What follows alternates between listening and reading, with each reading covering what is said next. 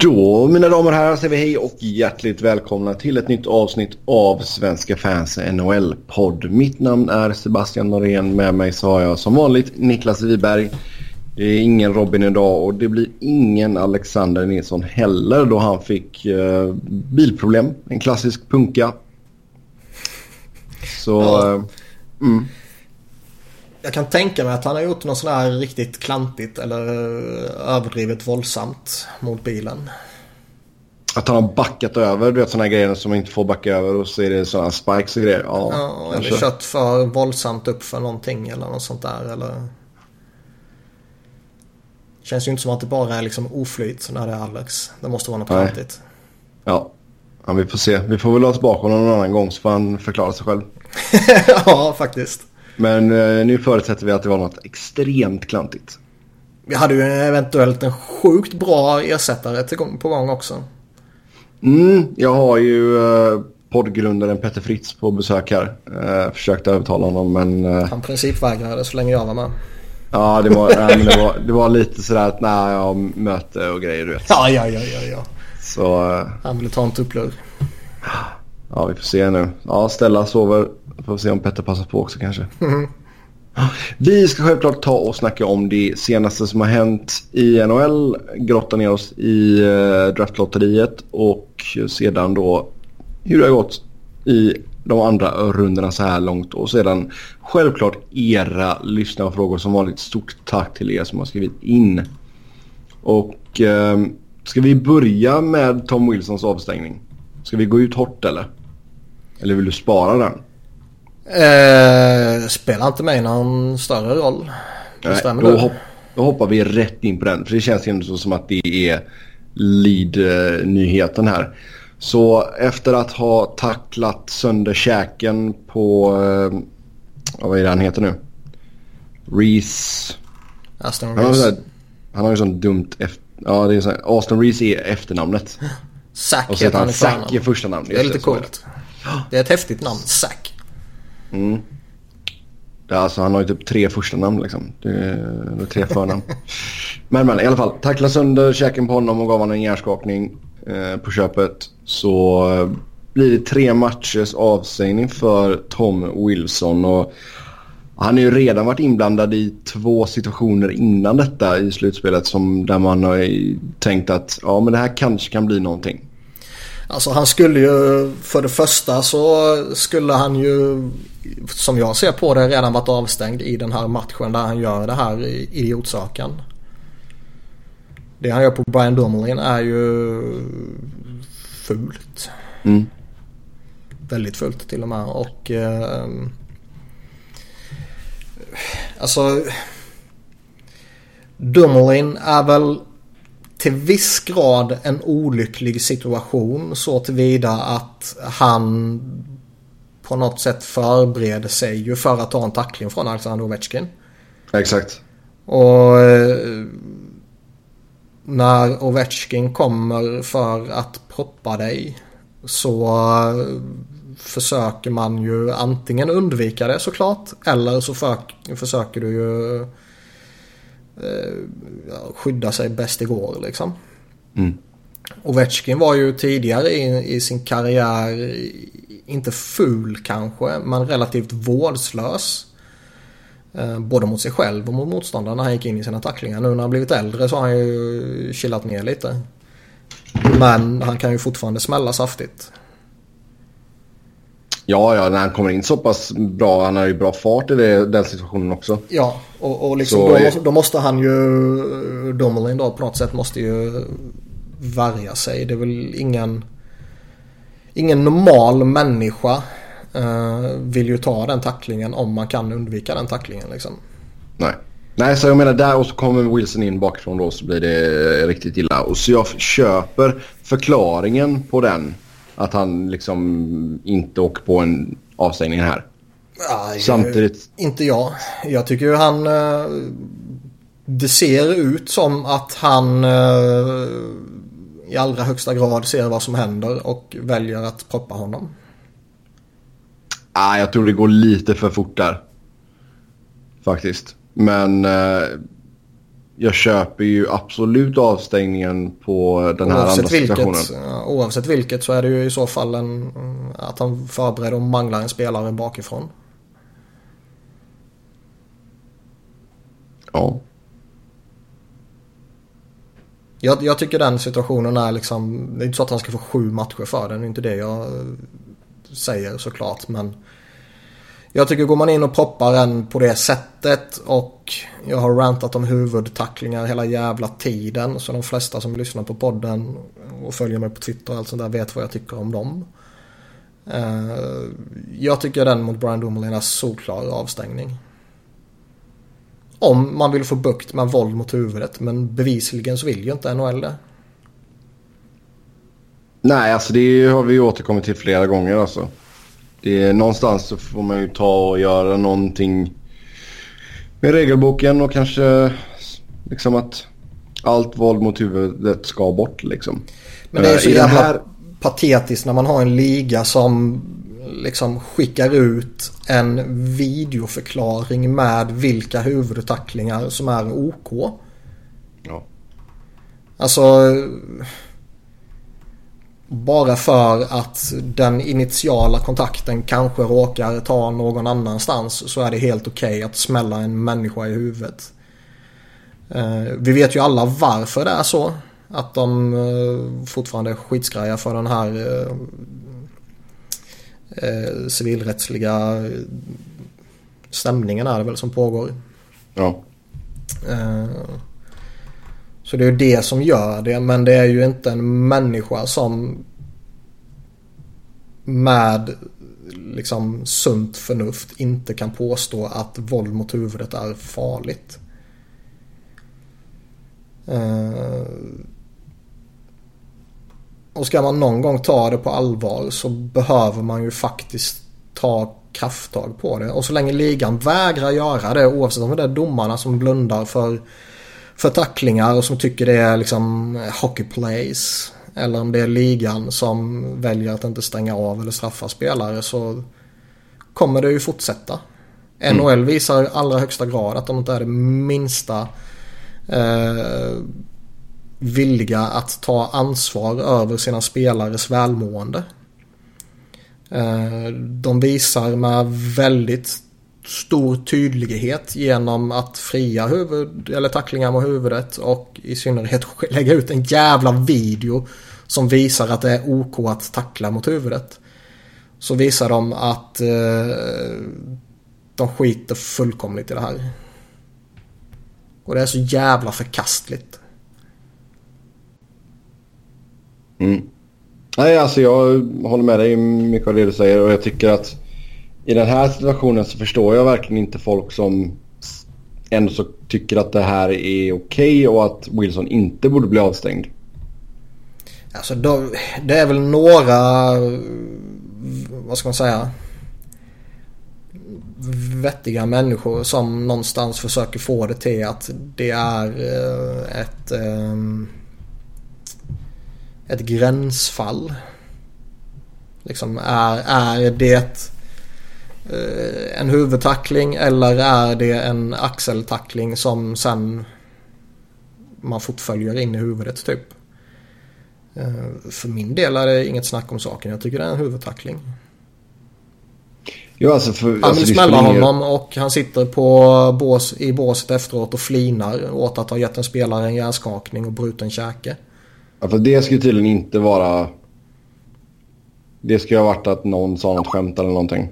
Ja, eh, då kanske man har så pass eh, sinnesnärvaro att när man har trasat sönder en motståndare så sitter man ändå inte och skrattar oavsett om det är ett skämt eller om man skrattar åt han. Det vill vara ytterligare ett bevis på att Tom Wilson är en smutsig människa. Mm, han, Nej, han fortsätter alltså... snacka om liksom att eh, Nej men alla de här sakerna där jag bara råkar smälla folk i huvudet hela tiden. Det är eh, misstag, det är ingenting jag planerar. Antingen ljuger han och vill skada folk medvetet eller så är han skitusel på det han gör. Eftersom det bevisligen sker hela tiden. Och att det här är hans andra avstängning i sin karriär och jag räknar inte en, eh, en preseason avstängning. Nej. Är så jävla äckligt. En av NHLs fulaste och farligaste spelare. Har liksom haft två avstängningar.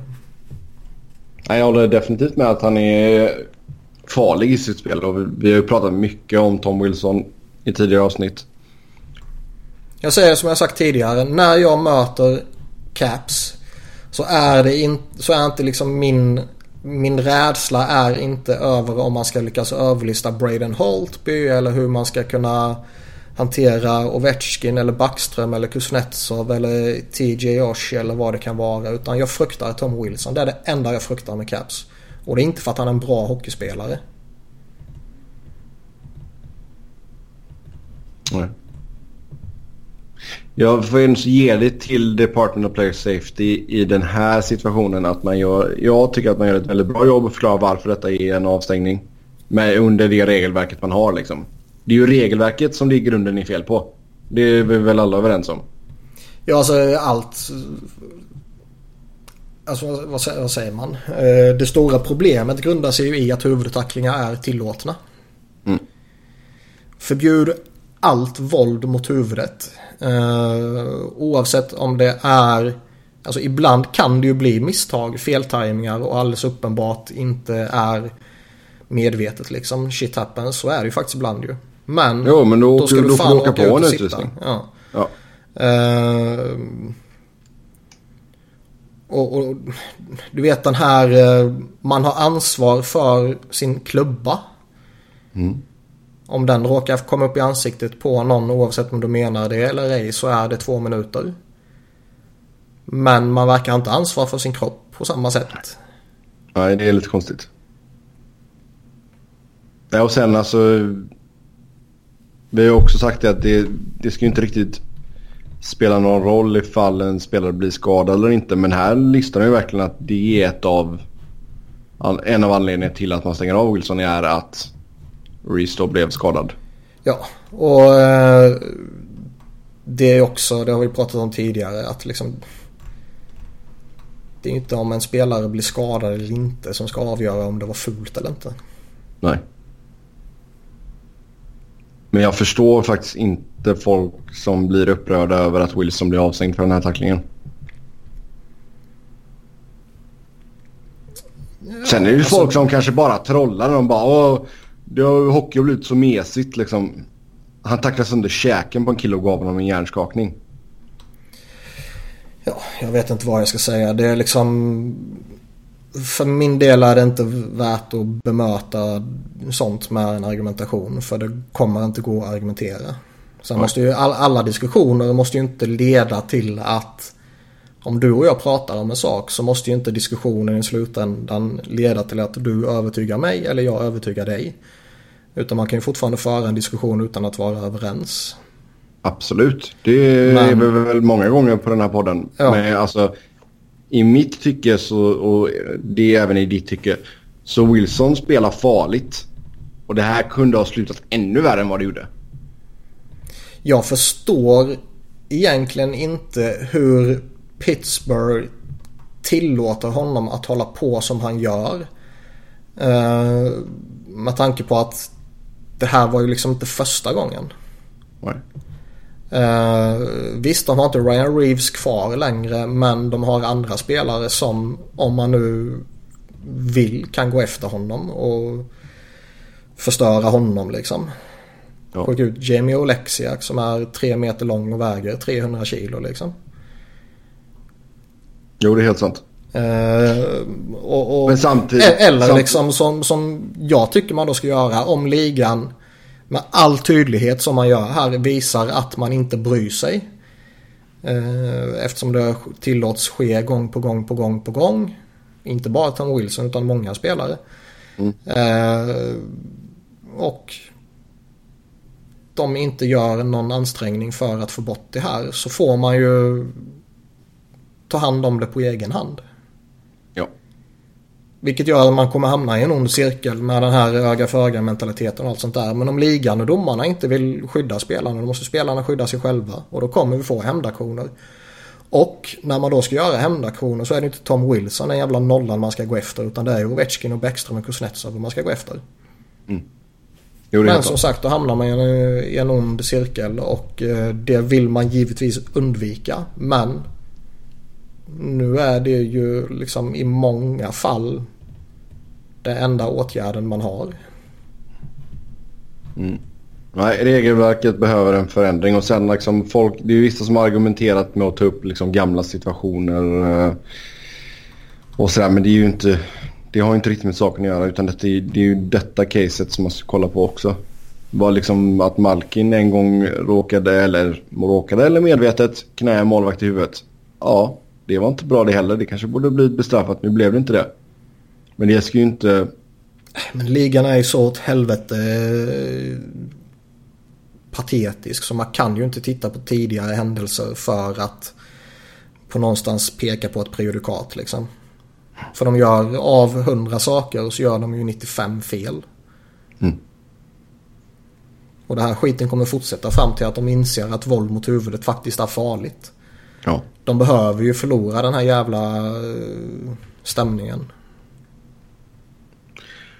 Ja, alltså det är, det är ju inte bara de som har haft problem med detta utan det är ju många som har haft det och sen till slut så har ju NFL erkänt då att våld mot huvudet är, ja, är inte så bra och det är ganska närvarande så man försökt att stävja det liksom. Jo, men det var ju för att de också förlorade en sån här stämning. Ja. Och tvingades betala en massa pengar. Ja, vi får se vad som händer i framtiden. Men Tom Wilson borta tre matcher.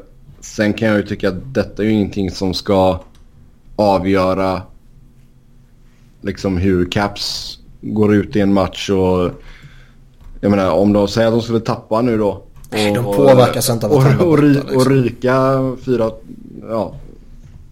Ryka ut här mot Penguins igen. Då är ju inte det på grund av att Tom Wilson inte är där. Nej, herregud. Så, så är det med det i alla fall. Då tar vi och glider in på lite andra nyheter. Mikko Koskinen till Edmonton, ett år 2,5 miljoner. Trevligt för honom kanske, eller? ja det är det väl. Uh, man får bra betalt och han kommer ha mycket att göra. Ja. Uh, har ju varit det... ganska bra i KHL kan man nog säga. Ja det har han varit. Han har varit en bra målvakt på den här sidan Atlanten. Och är väl en sån här målvakt som definitivt är värt att chansa på. Lite av rätt... Antiranta-vibbar får man väl. Alltså om man tittar på Kanske. hur han kommer över. Sen är det väl alltid lite sådär en liten varningens flagga ska väl kanske hissas med tanke på att han har spelat i SKA. Som är liksom ett All-star-lag i princip. Om man snackar KHL. Eh, så frågan är ju är han en genuint väldigt duktig målvakt eller är han en produkt av det som finns framför honom? Eh, nu har han ju spelat lite, lite VM och så vidare för Finland där han har gjort det bra så jag tror mycket väl att han kan vara en väldigt duktig målvakt. Eh, men det är lite chansning och ett relativt dyrt kontrakt att signa honom på också. Ja fast man har ju inte så bara ett år så det är väl jo, inte hela världen. det är inget problem så liksom men ändå. Nej. Uh, Nej men alltså antingen så kommer man, alltså förhoppningen är väl att antingen kommer han in och så gör han det så pass bra så han kan Ja, pusha. Man vill väl att antingen... han ska pusha och avlösa Cam Talbot. Ja, exakt. Kan han komma in och pusha Talbot och göra det bra de matcherna han får så är det kalasbra. Men Gör han har, ännu bättre? Har vi, ja. Sen har vi liksom Pavel Frankus med stor reservation för, för det där uttalet. Mm. Som också lämnar KHL för eh, Colorado. Som har liksom bättre eller likvärdiga siffror. Mm. Och som signar för uh, eh, 690 000. Ja, han behöver byta agent helt enkelt. Ja, sen är väl Koskinen är väl lite mer eh, etablerad tror jag. Ehm, men ändå. Så jag tror ju inte det, det är liksom 2,5 för honom är ju inga problem eftersom det är ett kontrakt och eh, jag tror inte det kommer döda dem på något sätt. Men eh, det är väl återigen en sån där halvgrej som de gör som kanske inte ser bländande ut direkt. Nej.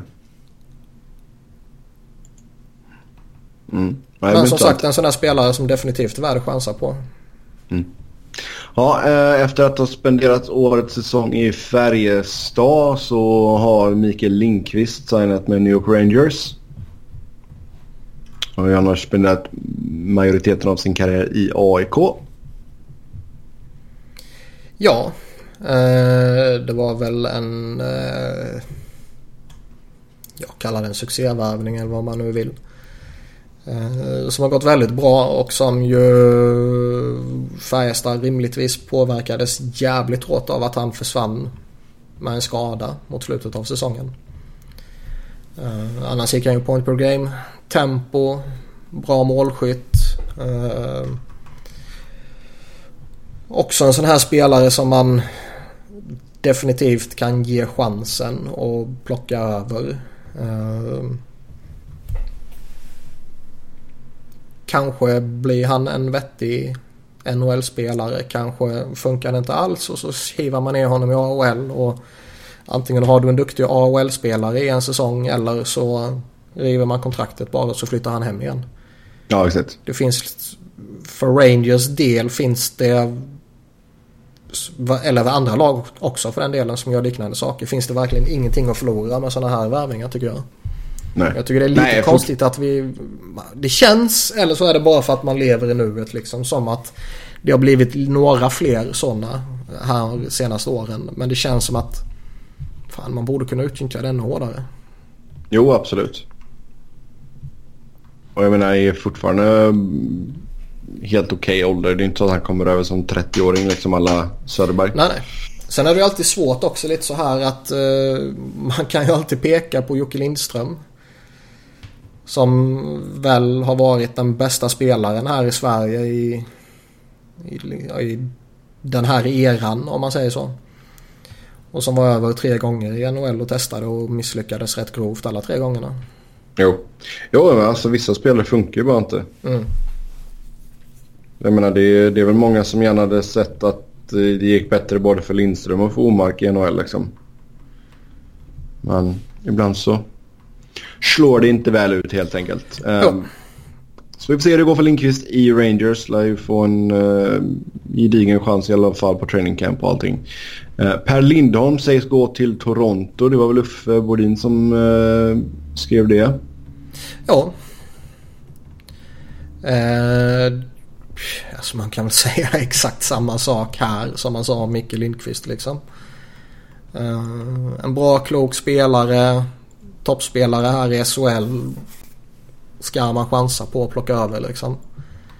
Eh, Toronto kan ju få några centerplatser lediga till nästa säsong. Beroende på vad de gör med sina eh, free agents. Ja. Och då testa en billig sån lirare som eh, liksom är i väldigt hög SHL-nivå. Det är som sagt Antingen får du en bra spelare i NHL eller så får du en bra spelare i AHL eller så river han kontraktet och flyttar hem när han blir nedskickad. Det är liksom samma sak med Erik Martinsson som gick till Minnesota. En toppback i SHL. Perfekt, plocka över och testa. Mm. Nej men jag tror Lindholm alltså om du kan, eh, alltså även om han får lira eh, fjärde kedjan så finns det ju goda chanser att kanske få se lite special team minuter också. Så kan nog slå väl ut för Toronto där om Babcock har lite tålamod. Ja, och jag tror han är en sån fjärde center som jag mycket väl kan tänka mig att Babcock kanske spelar. Det är ju inte så att han bara är den här offensiva finliraren. Utan han är ju en högst kompetent tvåvägscenter till exempel. Mm. Så det... är... Han borde säger... ha goda möjligheter att spela till sig en, en plats tycker jag. Ja, exakt. Så antingen gedigen bottom six center för Maple Leafs eller så kommer han vara typ första eller andra center för Marley så gör det bra där. Så det är bra. Grattis Per Lindholm säger vi det nu.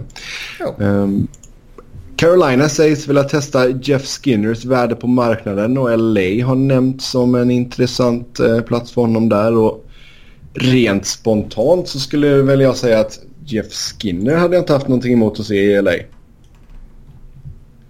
Visst, han är lite smyggammal. Men Fast han har varit, varit sån här lite sneaky good också i Keynes ja, i alltså det många år. En, det hade varit en jäkla uppgradering i första kedjan jämfört med Iafalo. Ja, jag tror du skulle säga Galbrick. ja, nej. nej, men jag menar sätt, sätt honom eh, på left-wingen där istället för Iafalo så har du han, Kopitar och Brown liksom. Det, det låter faktiskt helt okej. Okay. Ja, Uh, oavsett om lirar han med Kopitar eller med Jeff Carter så känns det som att det borde funka bra. Det är en uh, bra målskytt, fin tekniker, fantastisk riskåkning med hans uh, konståkningsbakgrund. Mm. Uh, en sån där spelare som jag själv definitivt skulle vara redo att chansa på. Han är bara 25 också vilket ju gör att det egentligen inte borde vara några problem att han snart ska ha kontraktsförlängning. Så länge Nej. han inte kräver 12 miljoner såklart. Ja exakt. Sitter ju på fem, drygt 5,7 här nu då strax över. Um, som ja. du säger ett år kvar. Fyller 26 här om bara ett par veckor. Mm. Men visst. Sen är det väl lite sådär alltså. Keynes är väl i ett läge där man egentligen inte borde göra sig av med de få riktigt bra spelarna man har. Men vill man göra något och göra något nytt så att säga. Så är väl han en av få spelare som man kanske bör i så fall offra. Ja, alltså frågan är ju vad man vill ha utbyte av Kings också. Kopitar. Ja, det kan vi glömma. Men... Nej men alltså vill man ha, alltså vill man bara försöka bli lite billigare och typ få in Tanner Pearson eller liksom går man med på Trevor Lewis och ett draftval eller? Det, ja, det går ju inte att säga någonting om Keynes nu med tanke på uh, vad vi kommer till snart. Vilka, mm. vilka de har vi går in. i, i ledningen. Vi, vi kör, vi, vi kör där. Uh, Ron Francis får sparken helt och hållet till Carolina. Uh, och så tar man in Rick Dudley som Senior VP of Hockey Operations. Ja, och nu har de liksom Dundon som verkar vara en jävligt uh, lustig ägare. Och sen har de folket som bossade i Atlanta Trashers, Rick Dudley och... Uh, hjälp mig, nu står det stilla. Uh, Kainano. Uh, vad fan heter han? Han som är acting GM typ. Uh, uh, Jag får klura ut själv. Bam, bam, bam, Waddell. Ja, Don. Ja. Uh, så de som bossade Atlanta så framgångsrikt ska nu bossa i uh, Carolina tillsammans med en excentrisk ägare. Som uh, vill ha mer grit och character. De ska vara tuffa att spela mot och bla bla bla. Kan vi få in uh, Gretzky som tränare också? ja, exakt. Um, men liksom, ja, det, det, det, känns som det är svårt att veta vad Keynes vill och hur de kommer göra och vad de vill ha in. Vill de liksom sälja av Jeff Skinner och ta lite picks och prospects i utbyte? Vill de sälja av Justin Falk och ta lite picks och prospects i utbyte? Eller vill man sälja av Jeff Skinner och få något likvärdigt tillbaka? Det vill säga att man... Fast de har mer grit och character alltså. ja, typ. De kan få Kyle Clifford. Han sitter på ett väldigt fint eh, mm. kontrakt här. Två, två år kvar på 1,6 miljoner. Nej men jag menar alltså man, man, kan ju, antingen kan man ju vilja göra en förändring för det skull liksom och bara byta ut någonting mot något likvärdigt. Mm. Eller så vill man föryngra sig. Det är väl de två alternativen som finns känns det som. Ja. Och eh, ingen jävla aning om vad Keynes vill. Men han känner, alltså Dundon med tanke på vad han har sagt och vilka känslor man har fått och sådär så det känns ju inte som att de kommer gå in i, i liksom en föryngringsprocess så att säga. Nej, när är de redan har bara- liksom Aho och Lindholm och eh, Taravainen och sen Hannefin och Fleury och McKeon på gång och Pesh och Slaven och allt sånt där som ändå är en jävligt ung stomme. Men du hör ju hur softa de är. De är alldeles, Jo, jo. Det är inte tillräckligt med grit där vet du. Nej, nej, de behöver ju Det är en inte tillräckligt med character. Brandon Manning. Ja. Ja, det finns säkert mycket man kan försöka lura på Carolina här i sommar då. Helt enkelt. Men grejen är att det är liksom nyckeln till att vara en framgångsrik GM är ju att ha, ha de dåliga kollegorna på speed dial. Ja, Men på riktigt liksom. Att ringa upp Peter Chiarelli och Keynes här nu oavsett vem som eh, blir permanent GM så att säga. Mm. Och så eh, Pierre Dorian och så vidare.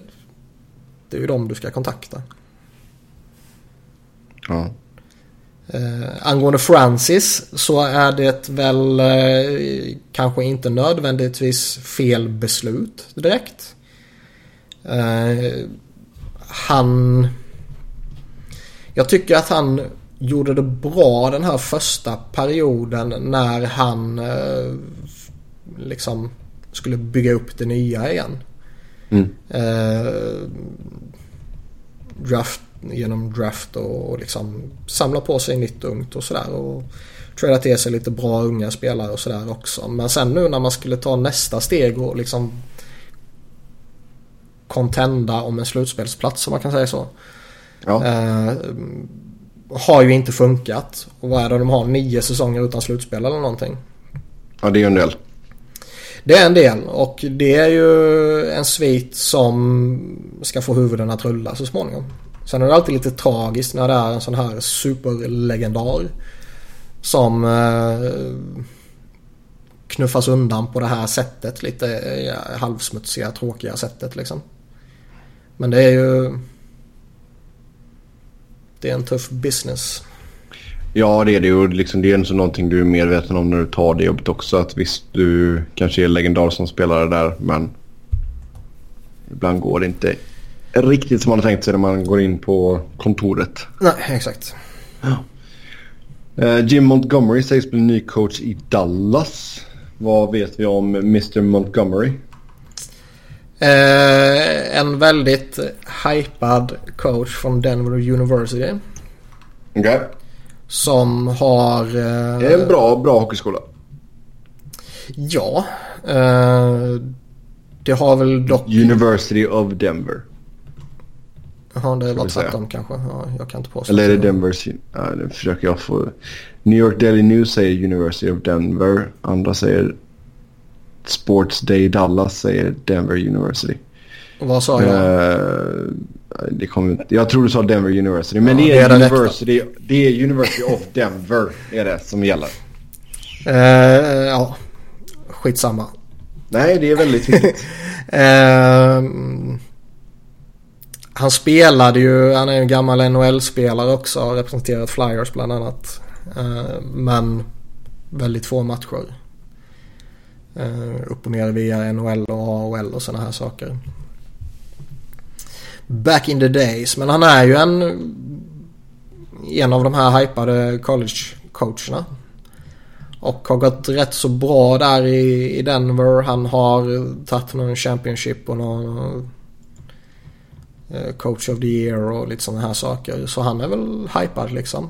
Eh, Eh, Det är ju dock väldigt få coacher som har gått från college in i eh, NHL. Mm. Genom alla tider så är det ju typ en handfull liksom. Eh,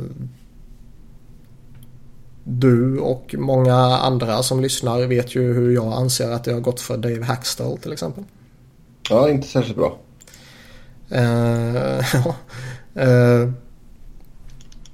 Eh, så vem vet, kanske hur är hur han var inte alls... på uh, college-nivå? Ja, han var ju också, alltså, Vann han någonting? nej. Eh, däremot vann de så fort han försvann. Ja, okay. Men han tog ju dem hela tiden till eh, långt och, och, och liksom till slutspel och sådana här saker. Och North Dakota har ju byggt upp något bra under honom. Så han var ju också väldigt hypad. Eh, sen lämnade han och direkt efter vann de. mm. Men eh, om det betyder något här i Montgomery-fallet eller om det är helt ointressant vet man ju inte. Och bara för att andra har misslyckats så betyder ju inte det att han definitivt kommer att misslyckas. Eh, han har ju varit hypad lite tidigare. Han har nämnts tidigare år när det har varit något eh, jobb tillgängligt och lite sånt här. Och han har, nu minns jag inte var det var, men tidigare har han blivit erbjuden bland annat en roll som assistant coach. Men eh, ville inte lämna ett bra och trivsamt jobb på Denver University för assistant coach jobbet. Ja. ja. Uh, Ingen som, som vill ha han uh, Scott uh, Sandelin eller jag vill säga Sandelin men nu är han ju amerikan. Jag vet faktiskt inte vad det är för någon. Han är ju för headcoach för Minnesota, Minnesota Duluth. Mm. deras collegelag. Och det, de har ju gått riktigt bra nu på slutet. De vann ju i år och så kom de tvåa förra året. Mm. Så ja. Det är väl lite där jag hade kollat ifall jag var... Om man tittar alltså, på just college. För han har så varit där ganska länge nu och han har... Jag vill säga åtminstone... Ja, han har två stycken mästerskap med dem. Alltså jag säger som jag sa när Flyers plockade in Dave Hackstall och som jag har sagt efteråt också. Även när man har sett hur det har gått och hur han har varit liksom. Att jag tycker ju fortfarande att det är bättre och roligare och mer intressant att man tar ett sånt här alternativ. Än att bara återanvända de gamla gubbarna som cirkulerar. Jo. Jag kan säga att Hextall kom tvåa med North Dakota 2005. Ja. Uh, men Montgomery liksom...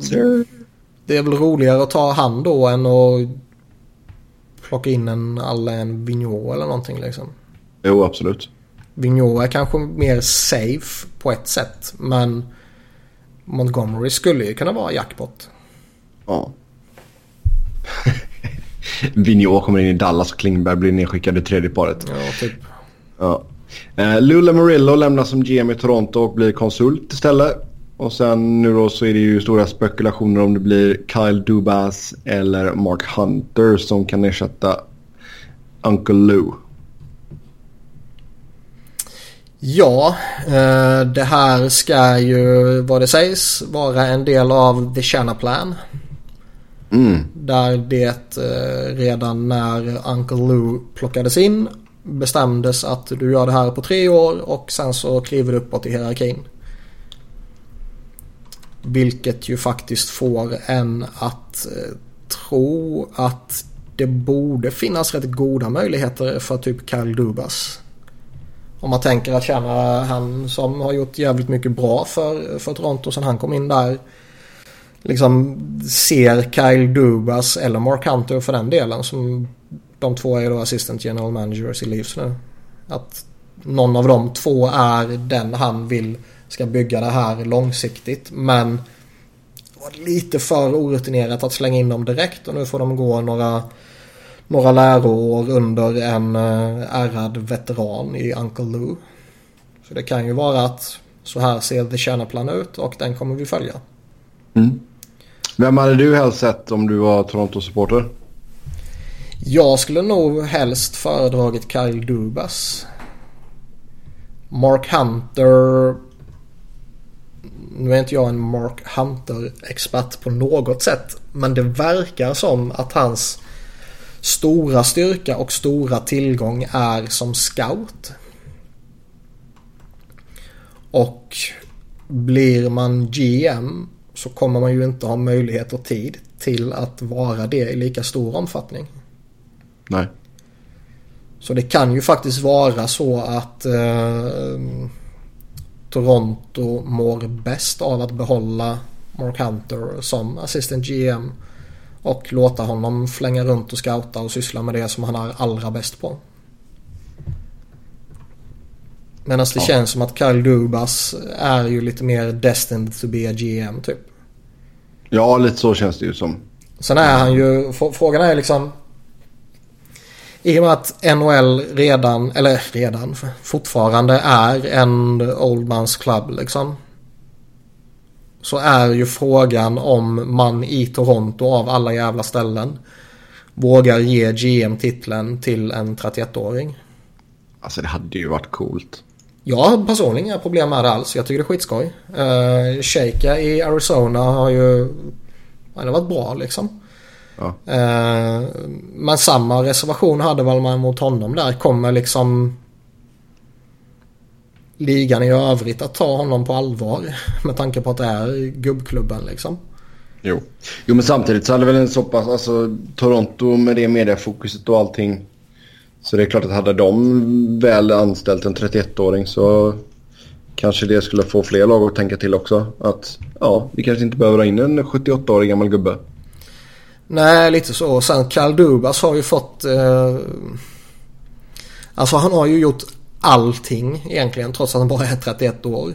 Eh, men många har ju fått en bild av honom som att han bara är någon som sitter med miniräknaren och fixar lite grafer typ. Ja. För att han backar advance stats typ. Mm. Nej men det hade varit jävligt intressant att se honom. Det skulle vara jävligt skoj. Uh, han verkar vara grymt kompetent och det är ju win-win för alla. Uh, även Steve Simmons och de här gubbarna som förmodligen skulle hata det här. För skulle det gå bra för Toronto kan de bara peka på Uncle Lou och säga det är han som har byggt det här, det är han som har gjort det här, det är han som ska ha cred. Ja. Och går det åt helvete för Toronto så kommer de bara kunna peka på Kyle Dubas och säga den där snorvalpen var inte redo. Nej, Simmons har redan varit utsagt att han tycker att det ska vara Hunter som ska ersätta honom. Ja. Det förvånar mig Först sa han ju att det är fel timing att kicka Uncle Lou nu liksom. Och om ja. man väl gör det så är det ju inte eh, Kyle Dubas eh, som även om han vad jag har förstått det som har utvecklats till en bra hockeyman. Som han skrev. Så... Ja. Men han skrev också att det kanske inte var bra att bygga laget kring Matthews och Nylander också. Så, så är det med det. Men jag hoppas på Kyle Dubas. Det vore skoj. Ja. Eh, Paul Holmgren eh, nämns som ett alternativ för GM-jobbet i Minnesota. Ja. Eh, det var väl mer att Elliot Friedman typ spekulerade om skulle han vara sugen än att det faktiskt finns ett rykte typ.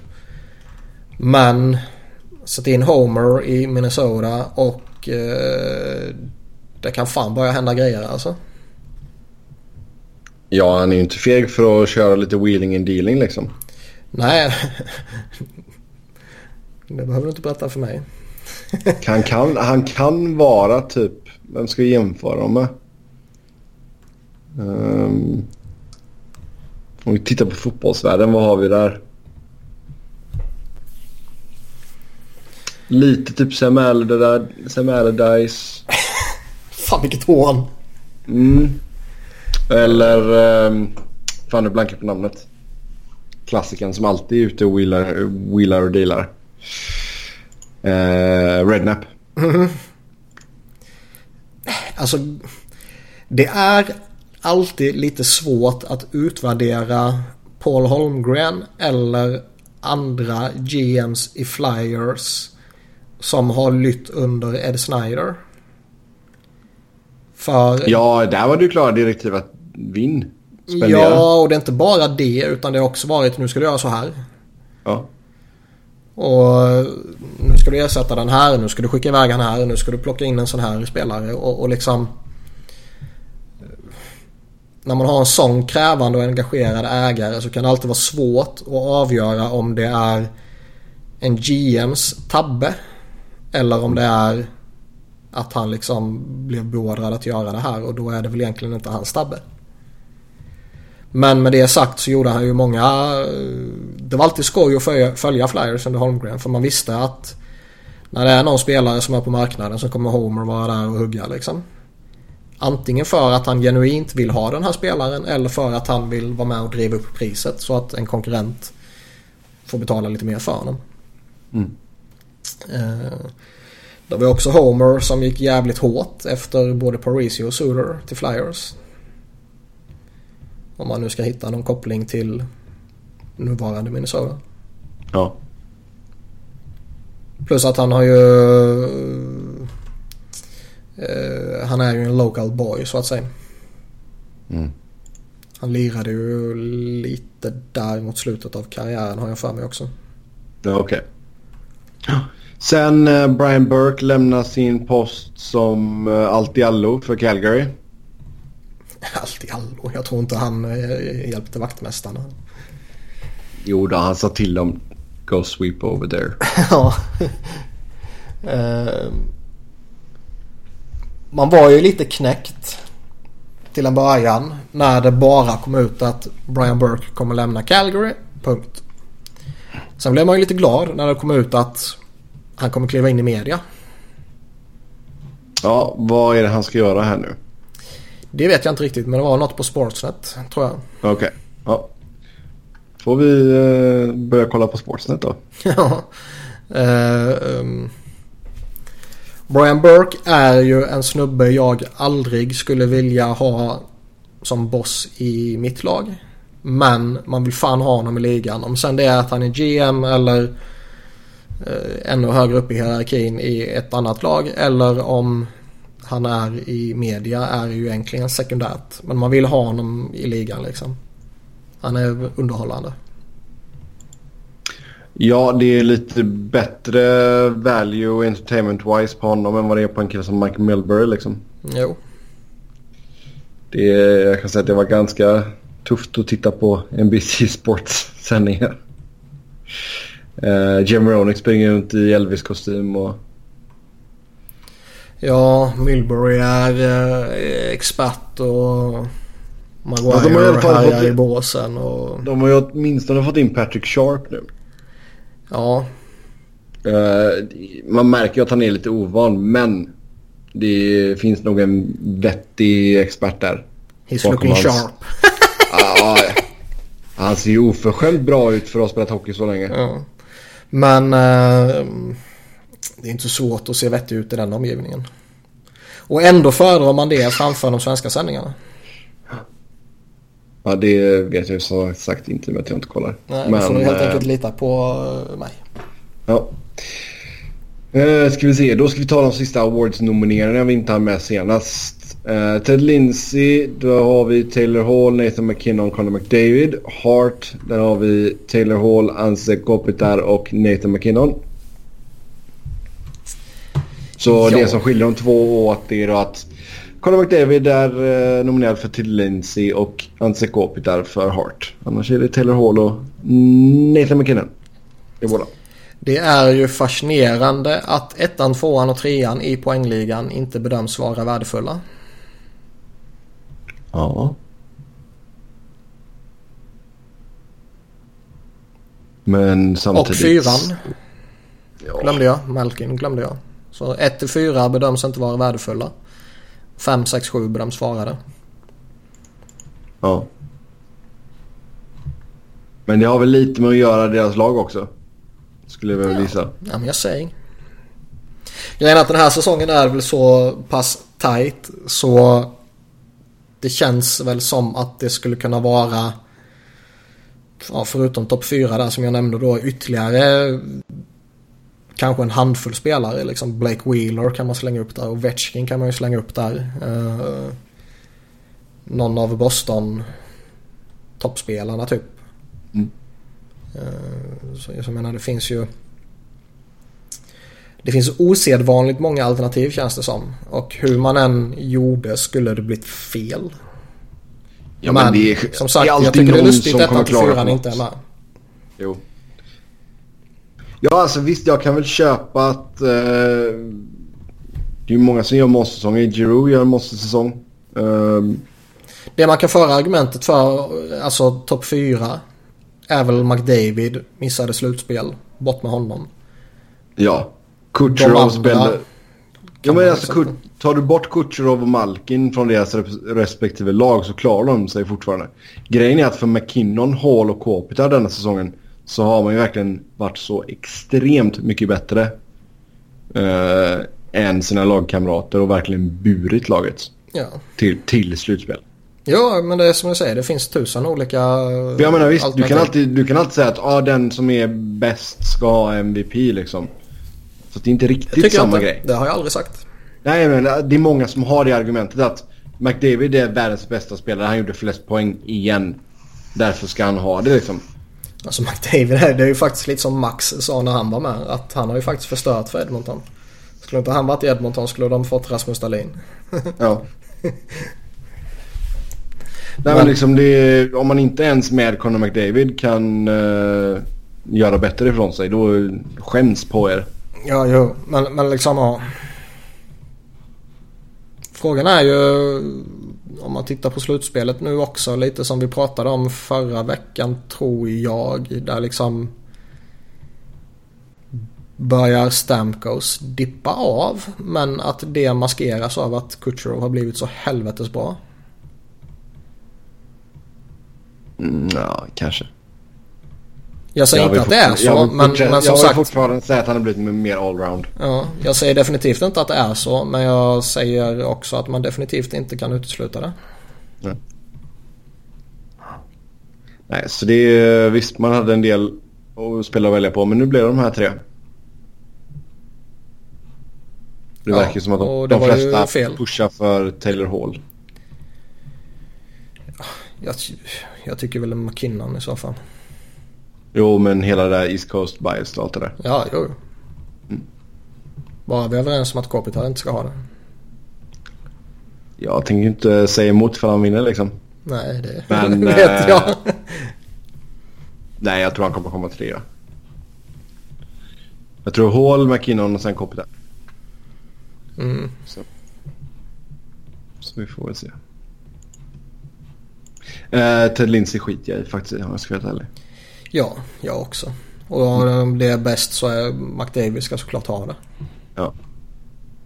Japp.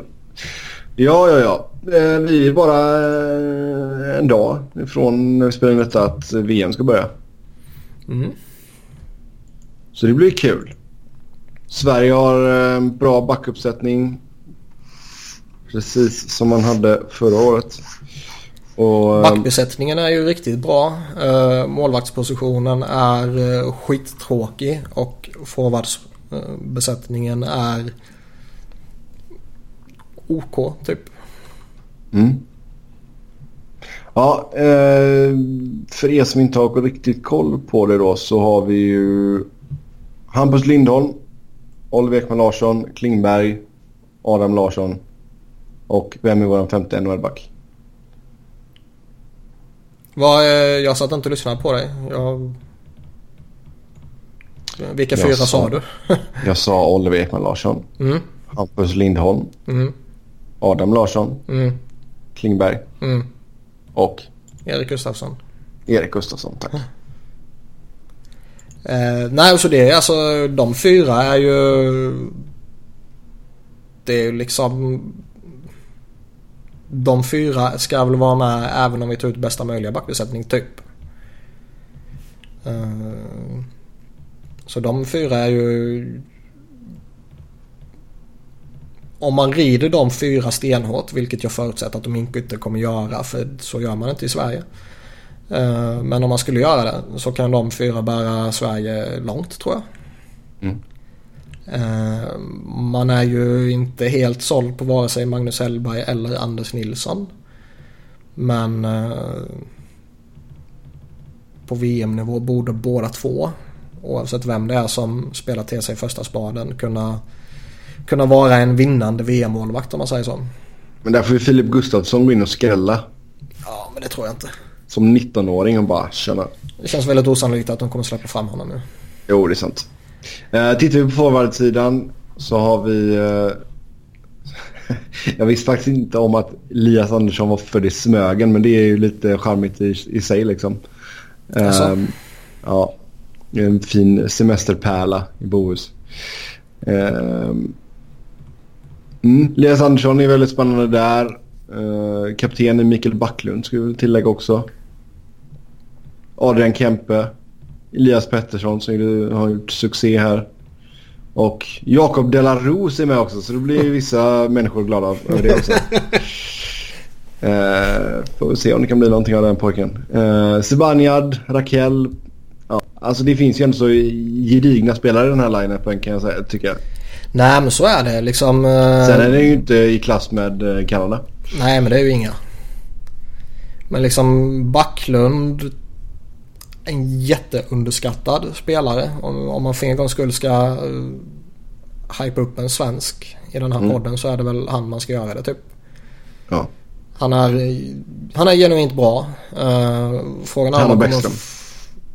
Ja men han är ju inte med. Nej nej men just det med under, de mest underskattade svenska Han är ju överhypad så han sjunger om det. Men Backlund är jätteduktig. Eh, Nyqvist, Raquel, Zibanejad är ju solida NHL-spelare som kommer göra nytta här. Det roliga är ju dock Elias Andersson och Elias Pettersson. Att man vågar ta med dem och att man förhoppningsvis kommer låta dem få stora utmanande roller. Mm. Att man vågar spela dem i bra omgivning vilket det ser ut som att man vågar göra. Uh, så de, är, det är väl de två som jag brukar sällan hetsa upp mig över Sverige så här i, i mästerskap utan jag tycker det är roligare att titta på Kanada och Ryssland och USA och Finland och sådär liksom. Men eh, om det är någonting man ska hetsa upp sig över i Sverige så är det ju Elias Andersson och Elias Pettersson. Ja. Ja, tittar på Sveriges grupp då är med i grupp A tillsammans med Österrike, Vitryssland, Tjeckien, Frankrike, Ryssland, Slovakien och Schweiz. Ja, de ska ju såklart springa vidare. Ja, det är väl inget annat än gruppseger som är okej här, eller? Eller tycker du ryssarna kan utmana? Ryssland kan alltid utmana men eh, de kommer ju faktiskt med ett väldigt profillöst lag för en gångs skull. De brukar alltid samla ihop ett, ett bra lag men det är väldigt många som har tackat nej. Eh, mm. Det är ju några som blickar lite mot NHL, Kowalczyk typ och eh, Slava Vojnov. Som verkar skippa VM för att börja fokusera mot NHL kommande säsong då. Ja, alltså man har ju Pavel Datsuk men han har gått och blivit 39 år gammal. Han är, han pigg och kry. Han är fortfarande en bra spelare på, ja. på, på Europanivå så att säga. Men annars alltså om du tittar på NHL-spelarna då så ja, Nikita Zaitsev. Uh, Artemi Anisimov. Pavel Butjnevich. Vet du inte vem Artem Anisimov är eller? Jo, jo men de stavar, de stavar ju hans jävla namn så jävla konstigt här. Uh, och sen har du Evgenij Daronov, uh, Maxim Mamin och Nikita Stosnikov. Nej, det är som jag säger. Det är liksom väldigt profillöst lag för att vara ett ryskt VM-lag. Uh, ja, här känns... vet väl alla vem det är, men Sen är det ju faktiskt väldigt få spelare som jag tror att gemene man bara skulle tända till på så här.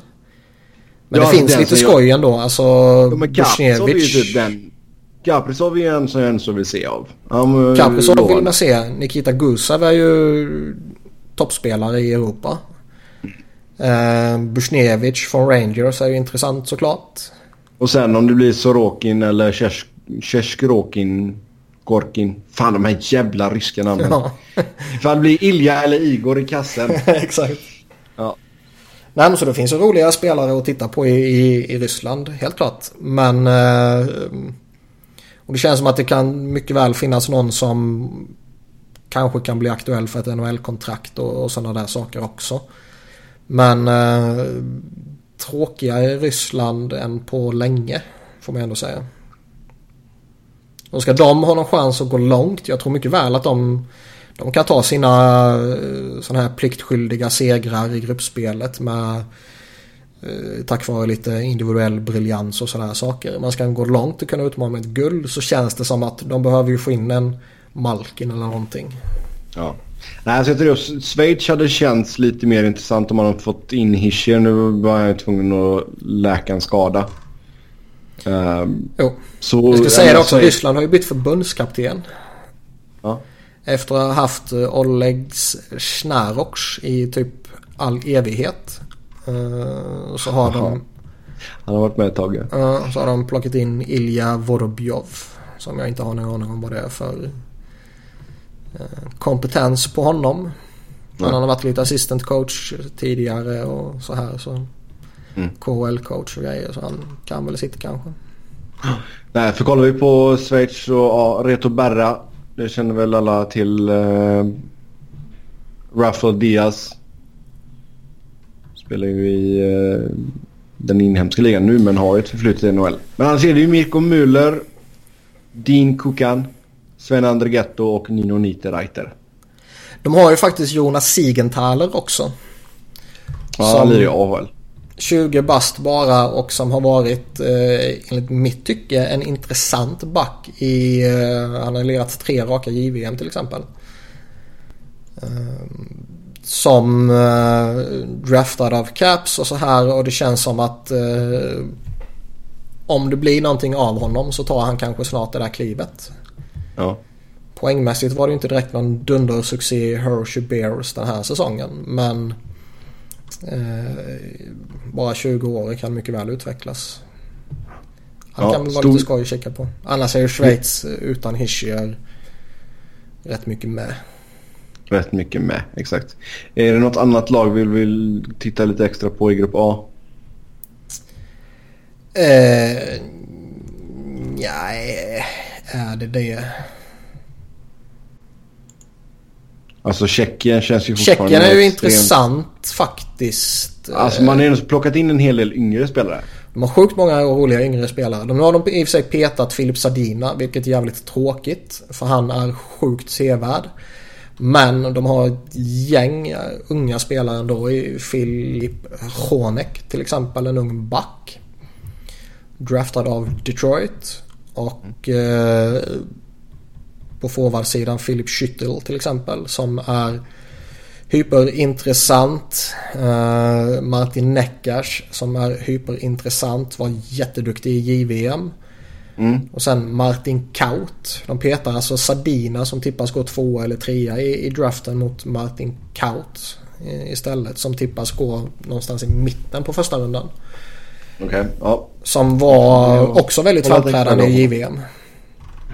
Så spana lite på honom om de lirar honom, vilket man ju hoppas att de gör. ja. Nej, men det är ganska många spelare som är runt eh, liksom 2021 eller strax under. Liksom. Så det är kul att se det. För annars har tjeckerna varit ganska trökiga och liksom... Ja. Ja, de har haft jävligt usla uh, ungdomar på uppgång i alla fall. Jo. Eh, På rätt länge fram till de senaste åren här nu. Vi ska väl tillägga om Slovakien att eh, för första gången någonsin så ser det ut så att David Bondra får lira VM. Och det är Peter Bondras pojk. Ja. Så han måste man ju tycka Ja. om.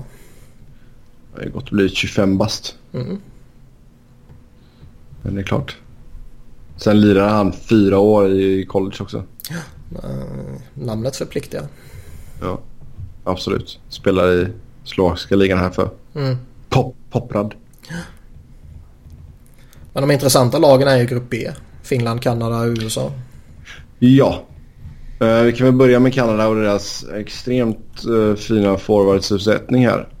Det är ju skoj här också att de släpper ju med, eller släpper fram många, många unga spelare. Mm. De har liksom Michael DiPietro, 18 bast som eh, en av tre målvakter. Nu kommer han väl rimligtvis vara tredje målvakt känns det som. Eh, men det är ändå en, eh, en ung målvakt de plockar med sig och eh, ser någonting i honom. Thomas Chabot. Uh, Ottawa-backen som har varit så jävla fantastisk i några JVM har ju plockats med Aron Ekblad, bara 22 år fortfarande. Känns mycket äldre. Ja, Darnell Nurse 23 bara liksom. Eh, Colton Parade, Jo, alltså- lite personlig favorit, kommer ju dominera i VM. Ja. Eh, Ja, du har ingen back som är äldre än 24. Nej, Så det är ju ganska bra jobbat. nej exakt. Och sen så eh, forwardsbesättning har de också en 20-åring, en 20-åring, en 19-åring, en 20-åring, 21-åring. Eh, Och sen eh, ett gäng sådana här 23, 24, 25 typ. Mm. Eh, Josh. Bailey är, äldst med 28 år där då. Ja. Och de har liksom Alltså, med Barzal och Dubois och Bo Horvath och Tyson Jost och Ja. Ja, McDavid kan man väl fortfarande räkna som ungdom. ja, det kan man göra. kan vi göra. Nej men alltså Curtis McElhaney måste ju känna sig hur gammal som helst där med sina 34 bast. Ja, det ska han göra. Säg inte det, det är ju nästan våran ålder. Herregud. Ja. Hänger jag med 20-åringar så känner jag mig gammal. Gör inte du det? jag har faktiskt inte hängt med så många 20-åringar. Ja. Ska jag villigt erkänna. Uh, så ja, nej men det är spännande. Alltså det är en jävla forwardsuppsida. Du räknar ju upp de flesta där men herre jävla vad man har. Uh... Ja men det ser ju superbra ut. Det är liksom Nugent Hopkins och det är Ryan O'Reilly och det är Chen och det är Jaden Schwartz och det är Eberle och Bailey som du nämnde kommer ju från en bra säsong. Så det... Ja. Nej, kan det bli roligt att titta på. Mm. Vilka fyra centrar skulle du spela? Eh, alltså McDavid och Barzal måste ju vara första andra. Mm. Och det är ju en hygglig one-two punch. Ja. Sen Ryan O'Reilly tycker jag att man typ inte maximerar hans potential om man lirar honom som något annat än center. Så kört upp honom som en center i en jobbig tredje line typ. Ja.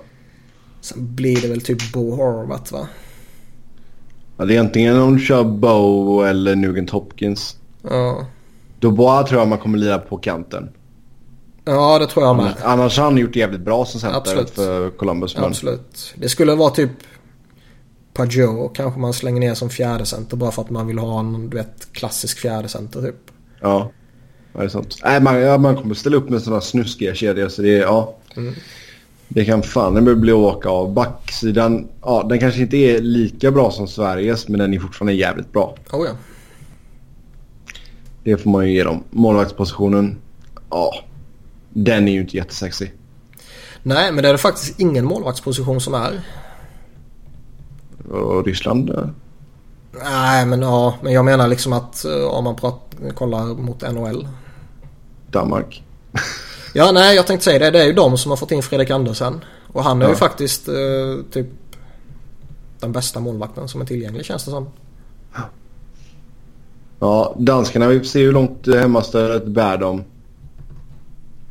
De hade nog suttit och hoppats på att eh, det skulle gått lite sämre för Winnipeg. Ja, eller uh, Winnipeg och San Jose. Mhm. Men eh, de har ju tillräckligt bra lag för att man med lite hjälp av lite hemmatryck och allt sånt där i alla fall ska göra ett bra VM. Mm. Fredrik Andersen om han prickar rätt kan ju vinna matcher åt dem liksom. Mm. Eh, Oliver Björkstrand om han prickar rätt kan vinna matcher åt dem. Frans Björk, Nielsen Björk, Björkstrand är det. Det är inget göra där. Nej. Eh, Frans Nielsen borde fortfarande vara så pass vettig så han, att han i alla fall kan, kan liksom göra avtryck i ett danskt lag i VM. Annars är ju det Ja. danska laget relativt eh, osexigt. Mm. Det är alltså Todd Björkstrand som är Oliver och eh, vad heter den andra brodern? Patrik. Ja. Yes. Uh, och så har vi mer här då.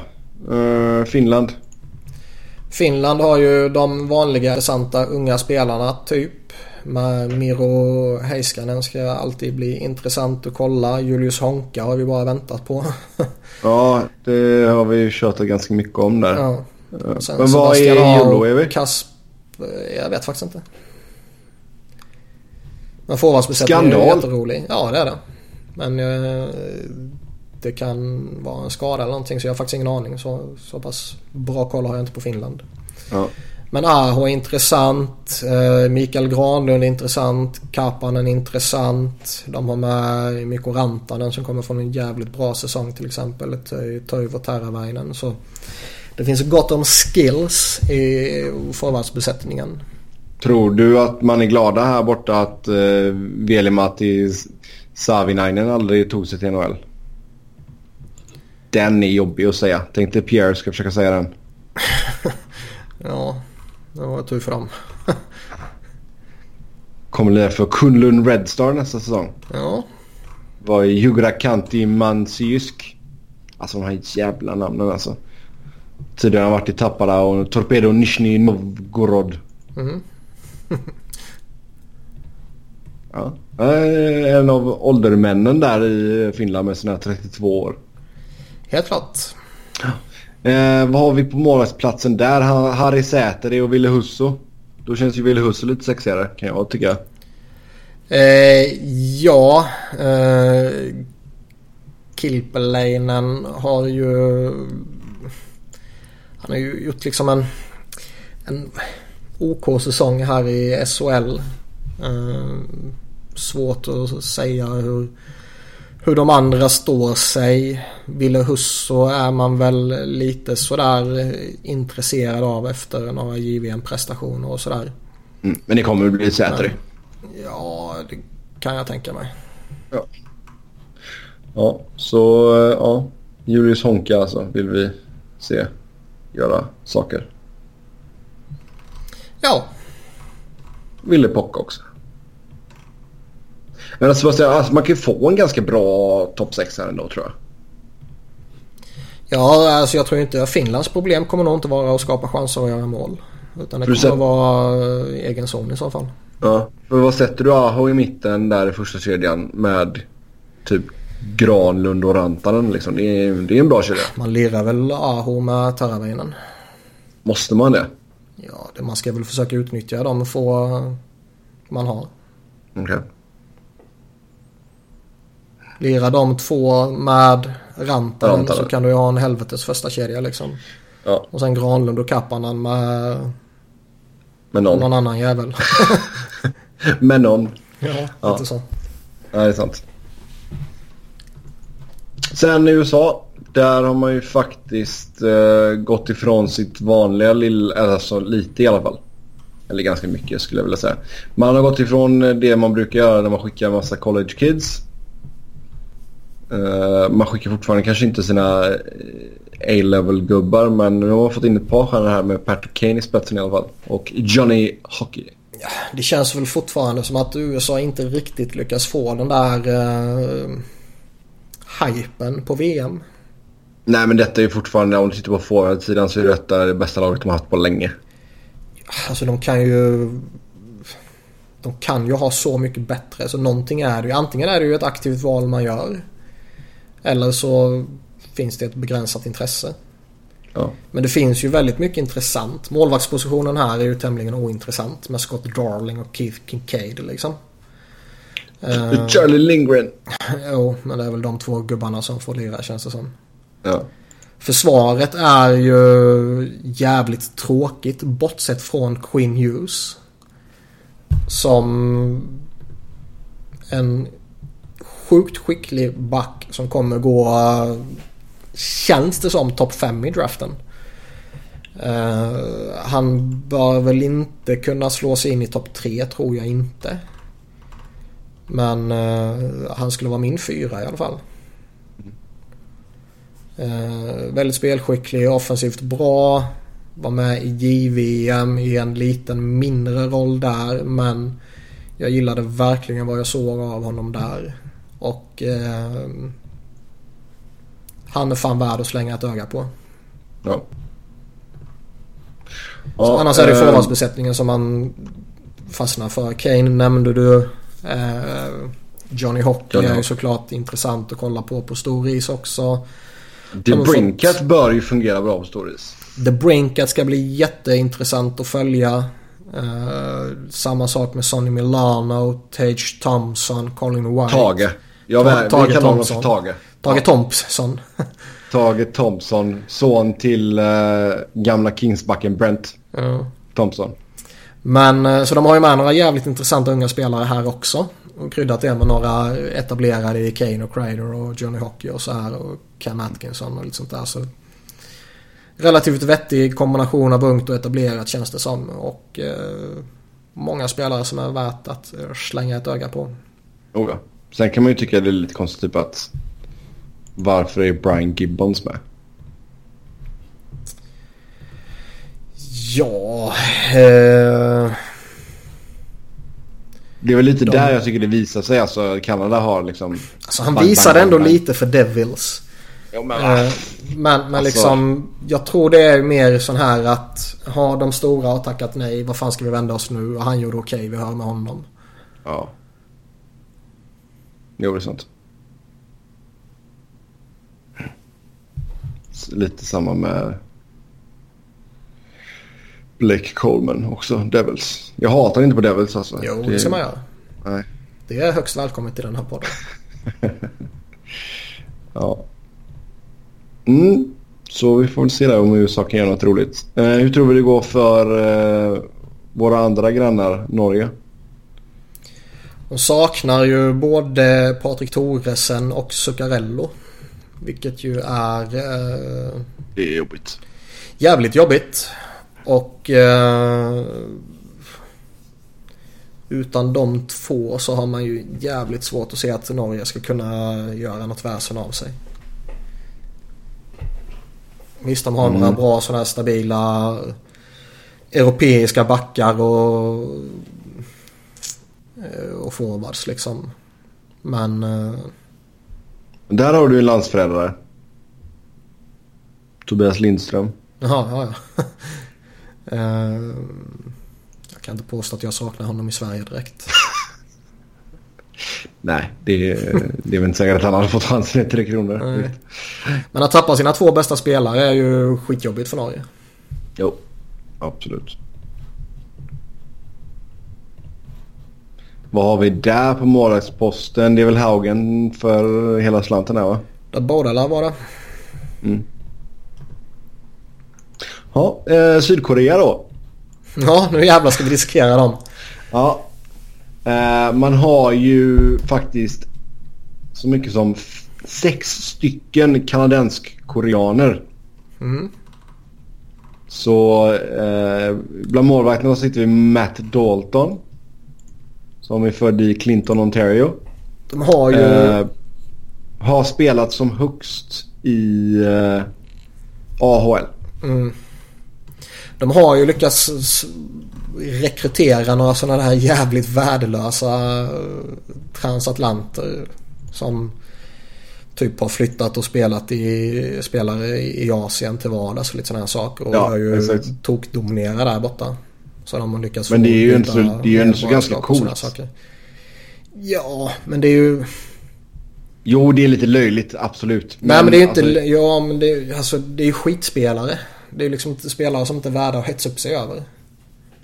Vadå? Alex Plant har ju en så 10 NHL-matcher på kontot. Ja, exakt. Uh, I rest my case. Eric Reagan, ja det är nog AHL som bäst där va? Ja. Eh, det, är- alltså han kunde inte så stanna. Han körde ju några år i Tyskland där. Han har stannat där så han hade kunnat köra Tyskland istället. Det ska ju sägas att det är ju skoj när det är lite nya sådana här lag som är med. Sydkorea Mm. kommer upp nu för... eh, Italien. ja, och De har gjorde ju finländsk korean också. Oj, oj, oj. Hyong Sel Chiel... Nej vänta nu. Hyong Cheol Song. Fan vad spännande. Ja, Men typ nästa Eh. år har ju England gått upp till VM till exempel. ja. Men nu pratar vi om eh, Hyong Chel... Chel säger vi va? Ja. Hyong Chel Song. Som alltså spelade Han i har, Tapparas. han har inte ens en födelseort enligt EP. Nej. He's, he's born out of nowhere. Ja. Så eh, kom upp i Tapparas eh, ungdomslag där. Mm. Innan han eh, flyttade till eh, Gyeongseonghai i Sydkorea. Jag ska säga att jag är faktiskt inte college. jättetaggad på Sydkorea här. De kommer väl komma tvärsist va? Det borde de göra. Mm. Men som sagt det är skoj att det är lite nya lag som kommer upp och testar så här. Sydkorea nu, England nästa år och ja. England, det känns stökigt. Ja, fast de har ju en, eh, en snubbe som förväntas gå i draften här nu. Som heter, som inte är inte tvåa direkt liksom, men... Eh, som ju liksom för engelsmännen är ju det en jätteframgång. Bara att han Ja, draftad typ. Vad fan var det han hette nu? Men frågan är här också, hur många år måste man bo i Sydkorea när man får medborgarskap? Tycker de verkar vara väldigt ingen snälla aning. med det. Vet ej. Skulle det gått att bli sydkorean istället för amerikan? Ja. Liam Kirk heter han från Sheffield Steelers. Ja, vad har vi för mått på honom? Eh, 1,87 cm, 72 kilo. Okej, ja. Eh, rankad eh, 65 av NHL Central Scouting bland europeiska utespelare. Jag gjorde 14 poäng på fem matcher för eh, Englands U20. Okej. Så det är eh, en stor brittisk talang som kommer gå i draften nu förmodligen. På tal om Vad, eh, är, ingenting. vad ligger han på? Ja, men vad har han för uh, scoutingpositioner? Forward. Jo, men alltså på uh, pre-rankingen. Jaha, nej, men det sa jag till dig. Rankade 65. Jaha. Ja, 65, okej bra. Uh, ska vi se, man behöver bo tre år i Korea innan man eh, kan... Uh... Satt och googlade. Haha. Så där har ni det. Vill ni, eh, känner ni att ni kanske inte riktigt håller måttet för de svenska landslagen så Korea. Ja. Yes, vi, vi lämnar VM där va? Ska jag väl säga att eh, Dreisaitl lirar ju för Tyskland och det ska bli skoj att se hur Tyskland efter OS-succén eh, kommer funka här. Ja. Absolut kan vi ge dem. Det är väl bara Dreisaitl och Seidenberg som är... Corbinian Holzer också. Ja just det, just det. Ja det är ju inte mycket. Nej, det är det verkligen inte. Ja. Sen har de Björn, Björn Krupp. Uves Georgia. eh, pojk. Det är, På tal om gamla legendarer så är det också någon som man ska följa bara för att namnet förpliktar. Yes. Ja, då går vi vidare. Ehm, avstängningen mot Sveriges JVM-lag här. Nu drabbar ju både spelare och coacher. Niklas, du kan väl berätta vad det, exakt vad det är som har hänt här. Oj, förlåt. Så roligt var det, så han började hosta. Ja. Eh, Leas Andersson stängs ju av fyra matcher JVM 2019. Axel Jonsson Fjällby stängs av två matcher JVM 2019. Jesper Bokvist stängs av två matcher JVM 2019. Rasmus Dahlin stängs av två matcher i U18 VM 2019. Olle Eriksson Ek stängs av två matcher i JVM 2019. Eh, IIHF stänger alltså av spelare från mästerskap som de är för gamla för att medverka i. Ja. Vilket ju kan tyckas vara jävligt eh, patetiskt och lustigt och på ett sätt är det det. På ett annat sätt så är ju det här förmodligen ett prejudikat man vill skapa. Eh, Olle Eriksson Ek är väl en av de som är påtänkt som eventuell första målvakt i nästa JVM till exempel. Så det är ju kännbart. Men att Elias Andersson stängs av fyra matcher i JVM 2019 är ju liksom Jaha, han är för gammal, vem fan bryr sig? Eh, det står ju väldigt specifikt att de här avstängningarna inte... Det är inte så att Elias Andersson skulle behöva sitta av de fyra första i VM här nu. Nej. Det som dock blir lite kännbart förutom Eriksson Ek då, en tilltänkt första mål kanske, är ju coacherna. Där Thomas Montén stängs av tre matcher och inte får medverka i någon form eller med någon titel under de här matcherna. Och sen eh, Nisse Landén och Henrik Strid som assisterande coacher stängs av två matcher vardera. Eh, för att man då tog av sig silvermedaljerna under medaljceremonin efter finalen.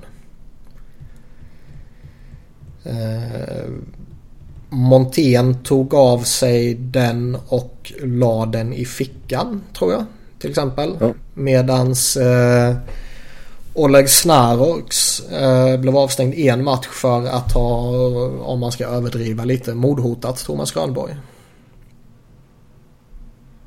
Ja. Om, om du och alla andra kanske minns när han drog tummen över halsen Yes. i, en, i en rätt tydlig gest så fick han ju en match avstängning. Och här blir det Tre matchers avstängning för Montén eh, för att man har plockat av sig silvermedaljen och lagt den i fickan. Vilket ju... Eh, å ena sidan så tycker jag inte att det är orimligt att det kommer någon form av eh, liksom knäpp på näsan. För jag tycker att det där man gör inte så. Man gör i synnerhet inte så som Elias Andersson gjorde, slänga upp den på läktaren. Nej. Det är att inte respektera tävlingen man har medverkat i. Enkelt förklarat typ.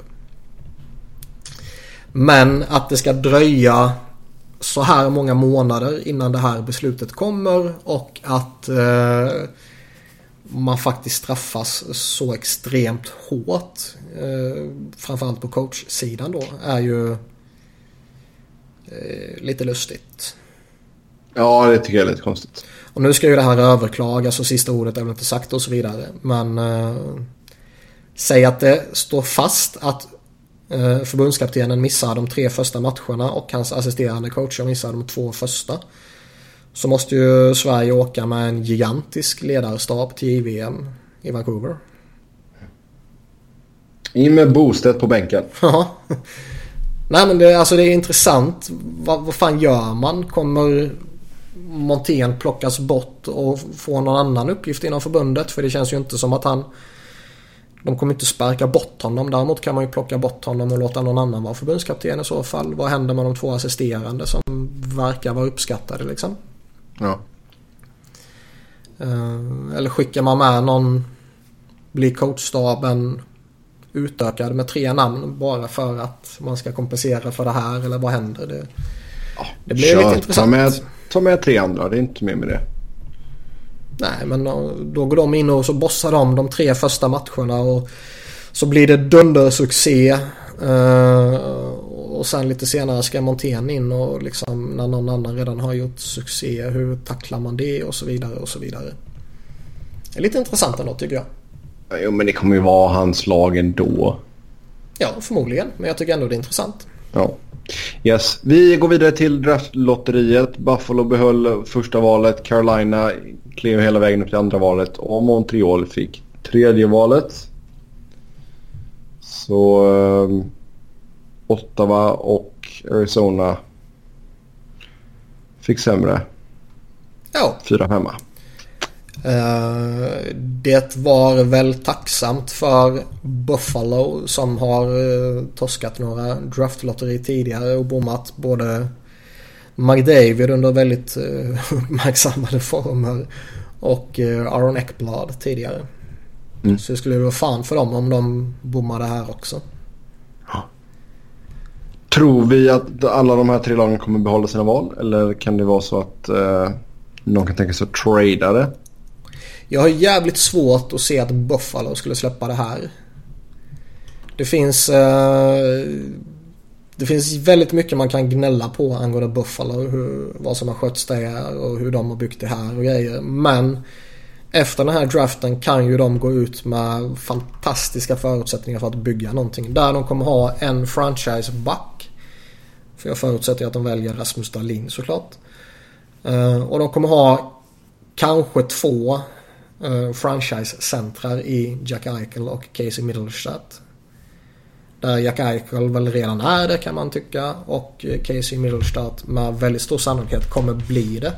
Eller kanske han blir det som en winger, vem vet.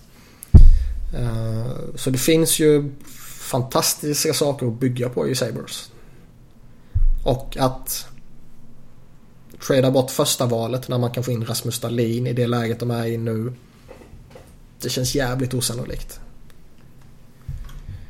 Uh, Keynes och Montreal är väl lite annorlunda dock. Där jag tror att... Uh, uh, nu har väl i och för sig... Uh, vad var det? Montreal har väl öppnat för att ah, men det är inte säkert vi kommer behålla det och bla bla bla men... Det kan ju bara vara tomt snack också. Mm. Men när, när liksom Sabina och Sveshnikov som förmodligen går tvåa och, och då trea. Sen kan man väl argumentera in i döden för om man föredrar den ena eller den andra. Uh, Jo, men det känns ju som att Dahlin är Lundin som Dalin är given som etta. De två är givna att fylla ut topp tre.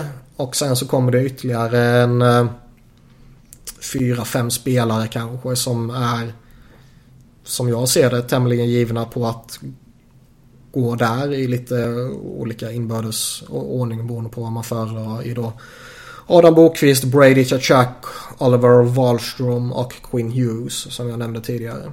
Mm. Alltså jag tror ju... Joel Farby är rätt uh, hypad och han kanske kan slås in där. Sen ja. kommer det ytterligare ett snäpp med kanske tio spelare, något sånt där. Som alla är uh, väldigt intressanta. Mm. Ottawa fick ju då som sagt fjärde valet och då blir det att man ska antingen skicka det här eller nästa års första val till uh, Colorado. Ja, och eh, man skickar väl inte fjärde valet. Även om nästa år givetvis kan bli första valet. Jo. Ja, det är svårt att säga. Men det ja, jag, jag kan inte tänka mig att man skickar detta när man har fått det fjärde val liksom. Det... Ja, det beror ju på, alltså helt... Jag menar, säg att du tappar Erik Karlsson här nu om du skulle bestämma dig för att ja, vi måste trada honom. Ja, då använder väl det här första valet till att plocka Adam Bokvist eller Quinn Hughes. Om det nu är mm. vem av de två du föredrar så har du fått en, en jävligt bra backtalang. Ja. ja. Kachuk till Arizona känns ju dundergivet. De gillar att ta gamla, gamla söner och spelare. Uh, han är ju verkligen sin pappas son. Little Chuck. Vi, snack, nej, men vi snackade väl om det förra veckan. Visst gjorde vi det? Mm. Där Matthew Tachak är ju liksom inte eh, Keith Tachak kopierad direkt. Men Brady Tachak är ju verkligen farsan utav Pappa, liksom. Pappas pojk helt ja. enkelt. Ja. ja, det blir intressant att se vad som händer med honom. Um... Sen är väl han lite intressant sådär. Han, han, uh, han blev lite hypad under JVM men hans säsong i övrigt verkar inte ha varit så överjävligt bra vad man kan läsa sig till lite. Uh, vilket ju får vissa till att då peka på att han kanske inte ska vara så extremt högt upp ändå. Det kanske är JVM-hype och ett efternamn som gör att han är lite högre än vad han borde vara. Men det han visade i eh, JVM var jävligt spännande. Ja. Det blir intressant att se faktiskt. Men det känns väl som att de, de tre lagen som fick topp tre här, de, de behåller sina val. Om inte Mark Bergevin såklart får för sig att vara Mark Bergevin. ja, alltså jag vet inte, skulle de ha lite mer nytta av att kanske trada bort sitt? De vill väl inte... Det känns väl inte riktigt som att Montreal vill sitta och vänta på någonting. Eh, vad menar du? Nej men alltså att det kanske är bättre att skicka det och få något bra, någon bra spelare som vi kan använda nu på direkten liksom. Jo, jo men eh, de sitter inte och väntar på någonting. Var, Nej men säg att du... Tror du att... Vem tror du kommer gå trea? Om du skulle säga om du är Montreal. Sadina. Vilka tror du om...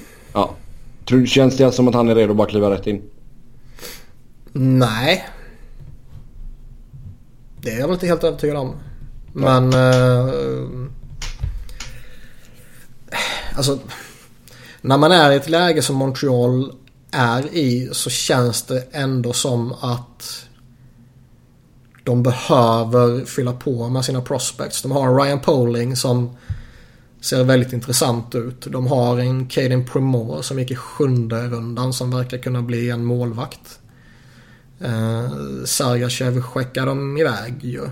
Victor Meite ja. har redan klivit in och lirat och ser eh, intressant ut. Så jag menar, kan man då fylla på med ytterligare någon sån här Sardina som är riktigt eh, intressant prospect. Alltså, det är ju inte ett problem.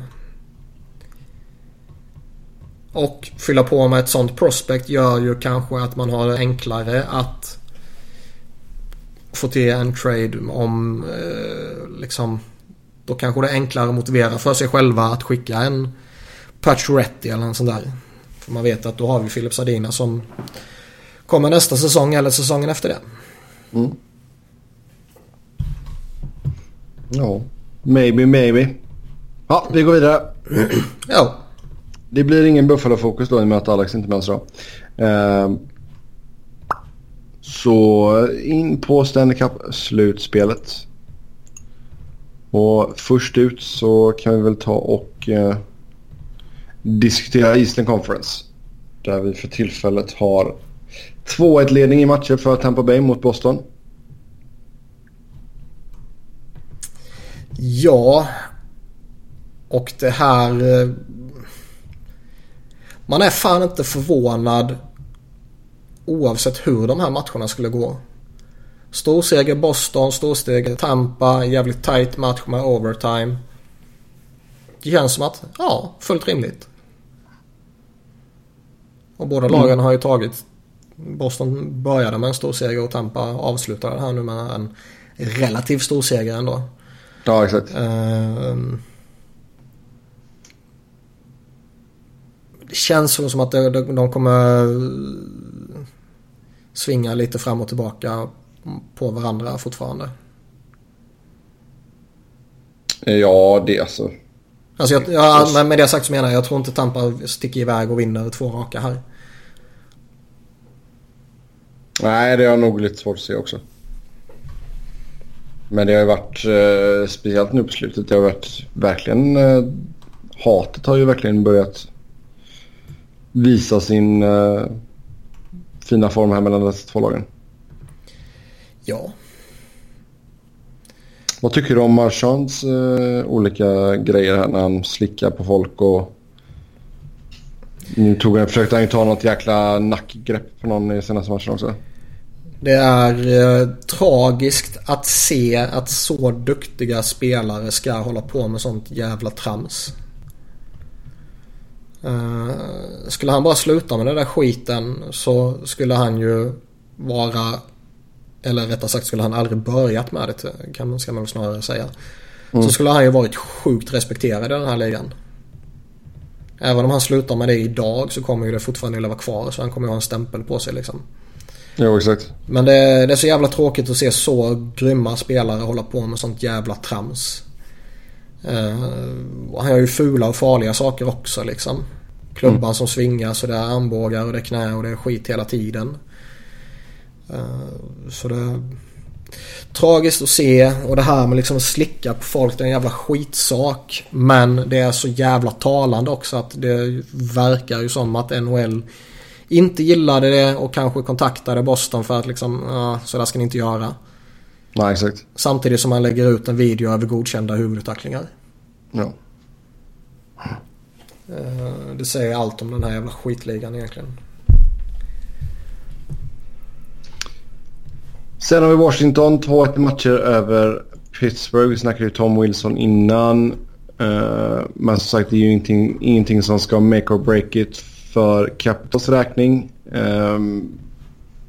Pittsburgh tog ju match 1 i Washington. Sen studsade Capitals tillbaka vann match 2 med 4-1 och sen match 3 med 4-3 efter sent avgörande mål av Alexander Ovechkin. Och jag får väl ändå säga att det känns ju som att Capitals på något sätt har hittat ett sätt att spela mot Pittsburgh som fungerar. Även om man tar bort hela Wilson-grejen liksom. Jo. Uh, alltså. Jag tror de har gynnats av att Braden Holtby kom tillbaka. Uh, han har spelat riktigt bra. Han har varit duktig och uh, ska de gå långt så behöver de Braden Holtby och inte Philip Grobauer mellan stolparna. Mm. Uh, det är också jävligt skoj att Ovechkin får göra ett grymt slutspel. Där han har den här stämpeln på sig att vara en playoff choker. Och nu gör han nästan ett mål per match. Vilket ju såklart är uh, skoj. Mm. Uh, Det ska väl dock sägas att genom åren så har man ju ibland kunnat få Pittsburgh ur balans genom att spela fysiskt och bröligt och skit så mot dem. Eh, så de kanske har fått ut någonting av Tom Wilson hur jävla obehagligt det än är att säga det. Jo, men du kan ju fortfarande spela bröligt mot dem och se till att tjafsa och liksom upp du, i du, vet, du vet vad jag menar. Ja, ja, liksom att det kan ju ha gett någon effekt så som han har hållit på kanske. Ja, mycket möjligt. Sen är det ju direkt förkastligt hela han. Men det har Ja. vi redan pratat om. Yes. Ehm, Men det känns som att... Ja, jag vet, ja. Nu ska man väl inte hetsa upp sig bara för att de har vunnit två raka matcher här. Men man börjar få lite vibbar ändå av att... Fan, är det här gången de tar sig förbi Pittsburgh? Mm, det är mycket möjligt. Eller ja, andra rundan också. Ja, exakt. Jo, det är ju lite det som har varit. Jag har fortfarande svårt att se Caps att de ska gå och vinna hela skiten eller ens ta sig eh, till final med tanke på att både Boston och Tampa tycker jag ser bättre ut. Men eh, ja, de borde fan kunna rå på Pittsburgh. I synnerhet som Pittsburgh fortsätter ha lite eh, skadeproblem till och från här och där. Ja. ja det är, jag tycker det har varit en intressant serie. Det har varit bra serie att kolla på också. Ja, men det är ju bara bra lag kvar så det blir roliga matcher nu. Mm. Både i Eastern och i Western. Helt sant. Helt sant. Eh, ut till just Western Conference då. 2-2 i matcher mellan Sharks och Vegas. Och eh, ja. Nu blir det lite adversary för, eh, för Vegas här nu. Nu blev man nollade i senaste matchen. Torska 4-0. Ja, första motgången någonsin för Vegas typ. Ja. Jag har aldrig haft en motgång innan. Nej, men lite så är det Hela faktiskt. lagets historia. Ja. Den här långa, Eh, långa historien. Nej, men alltså. Det är ju faktiskt lite så. Ja. Eh, Sen, sen är det ju... Eh, inte relevant så liksom på ett sätt. Men ändå. Eh, det här kan ju vara ögonblicket där det tar stopp. Eller så är det bara ytterligare en motgång som man rycker på axlarna åt och tar sig förbi. Vilket man har gjort hela säsongen. Eh, Man fascineras ju av att det finns liksom ingen ingen logik bakom Vegas och ändå fortsätter de bara att vinna. Och jag slängde ur mig en krönika häromdagen här där jag liksom äntligen har kommit till insikt att fan det är ju rätt gött att de gör det faktiskt. Mm. Där jag har eh, egentligen föraktat dem hela säsongen för att eh, de har haft flyt och de har liksom de byggde laget för en sak och sen har det gått och blivit helt annorlunda. Men eh, man borde ju fan älska vad de gör. De går ju upp mot alla sådana här gamla sanningar och krossar dem och Uh, man behöver inte ha bygga ett, ett bra lag via draften flera år, så rebuild och bla bla bla. Man behöver inte ha en sjukt etablerad och riktig första center. Man behöver inte ha en riktig första back. Man behöver inte ha rejält centerdjup. Man behöver inte den här erfarenheten av slutspelet för att kunna gå långt i slutspelet liksom. Eh, alla sådana här gamla sanningar bara skickar de ut genom fönstret och eh, eh, liksom det finns ju egentligen inte en GM i ligan som efter Vegas säsong här kan sätta sig och börja preacha om eh, tålamod och långsiktighet. Nej, kanske inte nu i sommar, men vänta till nästa säsong. Alltså det, det är klart att det kommer ju... Någon... Vad heter det? Nu tappar jag ordet. Eh, eh, det finns ju något fint ord. Nej, skitsamma. Det, nå- någon effekt kommer man ju se nästa säsong. Hur stort det fallet sen blir eh, ska ju bli väldigt intressant att se. Regression. Ja. Men eh, innan det sker så är det ju faktiskt helt jävla orimligt att det går som det går. Jo. Jo, men sen har ju de lite flyt också att, jag menar, Pacific är ju inte den... Eh, liksom riktiga powerhouse-divisionen som den var ett tag där heller. Nej, nej. Så, eh, mm. Så visst, det är ju inte så att jag säger att de kommer hamna tvärsist. Men eh, det är All- inte så att jag kommer tippa att de går och vinner Pacificen. All logik säger att det här eh, framgångsvågen kommer ju dö ut. Frågan är ju bara om den gör det idag eller nästa säsong liksom. Ja.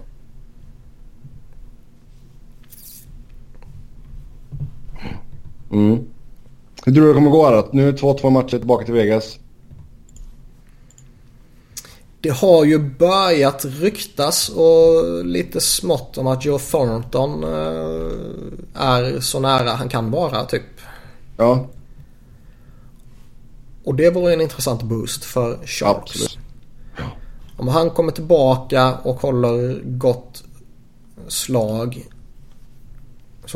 är det ju en sån där sak som liksom kan ge Sharks lite skjuts och, och få dem till att vinna matchserien. Mm. Ja, nej, det blir coolt att få, få se här. Winnipeg leder så här med 2-1 matcher över Nashville. Uh, ja, alltså den här serien är verkligen... Sjukt varit rolig. Någonting. Ja, visst. Herregud. 4-1 till Winnipeg i första matchen. Sen 5-4 till Nashville i dubbel övertid match 2. Och sen 7-4 till Winnipeg i match 3.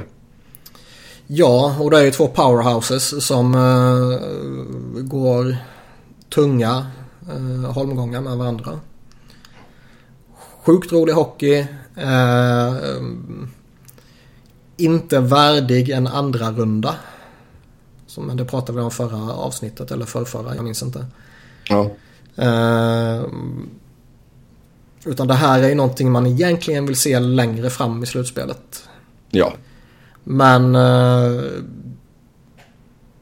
jag tror det kan finnas en risk i att om det blir sådana här galna matcher och det blir 6-7 matcher att Nashville eller Winnipeg som vi också har pratat om tidigare kommer vara så slutkörda när man går upp mot Vegas eller Sharks. Eh, att man kanske eh, får problem i konferensfinalen. Mm. Men det här är ju...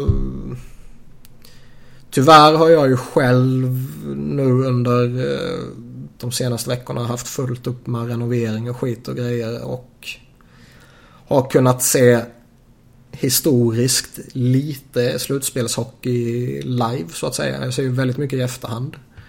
Men det är en annan grej att se det live liksom. Jo, det är klart det. Eh, Jag tror till exempel inte att jag har lyckats se en enda nattmatch sen Flyers eh, blev utslagna. Vilket ju är tråkigt men eh, förhoppningsvis pågår det inte allt för länge till. Får du lägga om dina prioriteringar så enkelt är det ju.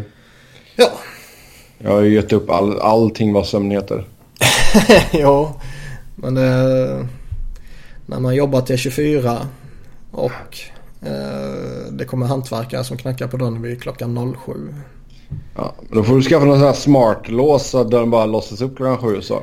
Ja, och sen står de och bankar och så kommer jag ju fortsätta sova vid fem över sju. Ja, ja kanske. Du får köpa några sådana göttiga hörlurar som stänger ut allting. Ja, men, men. Vi glider in på lyssnarfrågorna. Som vanligt tack till er som har skrivit in. Eh, först ut, hur ska Buffalo undvika att bli nästa Edmonton? Och sen lyckas med rebuild som bland annat Chicago, Pittsburgh och Kings gjorde. Alltså jag tror ju som jag var inne på lite tidigare att man kan få väldigt mycket gratis bara genom att få lotteriet här nu. Eh, Du får in Rasmus Dahlin och han är ju han är ju bra på riktigt, talangfull på riktigt. Det är ju inte bara överhype för att han råkar vara svensk utan han är ju exakt lika hypad om inte ännu mer hypad borta i Nordamerika. Eh, Så han är ju bra på riktigt. Eh, Få in en sån franchise-back och sen ha förmodligen vadå då två stycken franchise-centrar. Det är liksom... Det är ju exakt de förutsättningar man vill ha när man börjar bygga. Ja, Sen har de fortfarande lite skit kvar och lite saker de behöver eh, bli av med och sådana där saker. Men Alltså förutsättningarna för att bygga något bra i Buffalo är ju enorma. Eh, Sen är det klart man måste förvalta det på rätt sätt och det innebär till stor del tror jag att omgärda de här extrema talangerna man har med bra spelare. Det innebär ju att Rasmus Dahlin kommande säsong inte ska spela med Josh Gorges som får ett nytt ettårskontrakt. Ja, exakt. Uh, utan han ska ju spela med dem, någon av dem som faktiskt är bra. Om det sen är en Scandella eller Ristolainen eller vad det nu kan vara. Det låter väl vara osagt men ge, ge, sätt dem i bra positioner för att lyckas. Ge dem bra förutsättningar. Det är det absolut minimikravet man bör kunna ha på GMs och coacher som får sådana här fantastiska förutsättningar. Det är liksom Casey Middlestadt och Jack Eichel. De ska inte spela med Jordan Nolan och uh, Matt Molson liksom. Nej, det är helt sant. Ge dem mm. riktiga förutsättningar att göra något riktigt bra. Och det är lite det som Edmonton misslyckades med. Att man liksom... Mm. Det blev inte ja. bra. Nej, man har gjort många konstiga grejer där i Edmonton genom åren. Ja. Uh, hur ser ni på Svesjnikov Sardinas chanser att slå sig in i Montreal redan nästa säsong? Vi snackade lite Sardina där. Uh, säg att det blir att man får Svesjnikov istället. Ser du att hans chanser är större? Jag vet inte. Alltså... Mycket för min del personligen baseras ju på JVM-insatser. Och där tycker jag ju att Sadina överglänste Svesjnikov så det bara sjöng om det. Ehm, men Sardina tror jag var i ett mer gynnsamt läge där han eh, eh, fick spela väldigt mycket med de andra av Tjeckiens väldigt framträdande spelare medan Svesjnikov inte riktigt fick samma stora roll och, och inte riktigt hade samma lagkamrater. Mm. Men han har ju varit så hypad så många år och det finns ju något fantastiskt i honom. Så jag tror att båda tror jag skulle kunna ha goda förutsättningar att lira nästa säsong. Men jag kan också tänka mig att det är... Man kanske har lite tålamod med dem båda två. Mm. Sen hur mycket tror ni Capitals gynnas i slutspelet av att Holtby har lirat drygt 10-15 matcher mindre denna säsong än vad han gjorde tidigare år? Nu när han verkar vara sig själv i kassen igen. Alltså jag har inte så följt Capitals nu på nära håll under slutspelet och Grubauer han var okej okay, liksom i de två första matcherna. Det var ju inte så att det var hans fel direkt att man torskade två hemma mot Columbus. Men det gav ändå så Trots en chans att byta målvakt och gå till, till Holtby och jag tycker att han har sett riktigt vass ut. Mm. Um, så det är klart att visst, det kan absolut ha gynnat honom att han har lirat mindre och att han är mer utvilad. Men jag tror också att han tog den här petningen på rätt sätt. Jo, sen är det väl det här att ha en målvakt som spelar 70 matcher som han har gjort tidigare och som vissa andra målvakter har gjort också. Det är ett helvete för mycket. Oh ja. Det... Jag tror inte att det är bra i det långa loppet oavsett om det långa loppet är en säsong eller tre säsonger. Ehm, man behöver ha en backup som man litar på tillräckligt mycket för att spela han liksom 20-25 matcher. Mm. Men det håller jag helt med om. Och det är klart att det gynnar, eh, alltså man spelar sjukt mycket hockey i synnerhet om man som vissa av de här spelarna hela tiden går långt i, nu är kanske inte Holtby just ett typexempel på det här, men om man hela tiden går långt i slutspel, om man hela tiden spelar OS, om man hela tiden spelar World Cup. Alltså de här spelarna som varit och gjort det här hela, hela, hela tiden. Mm. Uh, man får liksom ingen chans att bara stanna upp och andas ut. Uh, och till en viss nivå så är det ju samma resonemang på de här målvakterna som spelar 70-talet matcher. Uh, nu har de ju gradvis minskat hans arbetsbörda säsong för säsong sen han spelar de här 73 matcherna. Mm. Och det är ju... Uh, bara gynnsamt tror jag. Ja. Och det är lite som, lite som någon, någon form av Crosby-resonemang. Det här liksom att han sparar sig till slutspelet. För han är ju en annan spelare i grundserien nu. Eller han var i slutspelet liksom. Ja. Och det är väldigt få spelare som kan hålla den här sjuka höga nivån i liksom vad blir det 110 matcher. Om man ska gå långt i slutspelet. Ja. Ehm, det går ju inte. Och därför Nej. är det gynnsamt att spela färre matcher i grundserien som målvakt. Om man har den lyxen. Ibland eh, kämpar man ju på slutspelssträcket hela tiden. Då kanske man behöver spela sin bästa målvakt bara för att ta sig till slutspel. Jo. Men om man är Men så pass det- bra som Caps är och man har en Grobauer som är tillräckligt bra för att avlasta honom. Då är det klart man ska göra det. Det är ju korkat annars. Så det tror jag Yes. definitivt har gynnat. Mm. Två frågor kvar här. Uh, unga spelare tar allt mer plats i NHL. Betyder det att spelarna kommer börja sluta tidigare? Eller kommer vi se fler NHL-kaliber 30-plussare i SHL och KHL? Eh, lite intressant. Vi har ju sett här eh, tydligt senaste åren att en spelares prime infaller avsevärt mycket tidigare än vad han gjorde förra åren. Eh, jag tror väl att vi kanske behöver på något sätt vänta ut den här nya generationen när fram till de blir 30-plussare typ. Mm. Innan man ser vad som händer med 30-plussare. För jag tror att de som redan är inne i ligan som etablerat sig och allt sånt där. De, I och med att NHL fungerar som NHL gör så känns det som att man kan leva kvar väldigt länge på ett namn. Jo, det är sant. Och vi ser trakten som skrivs idag med framträdande spelare är väldigt långa. Oftast kan de gå en, en bra bit över 30-årsstrecket och sådana här saker beroende på hur man gör med första kontrakt och sådana där saker.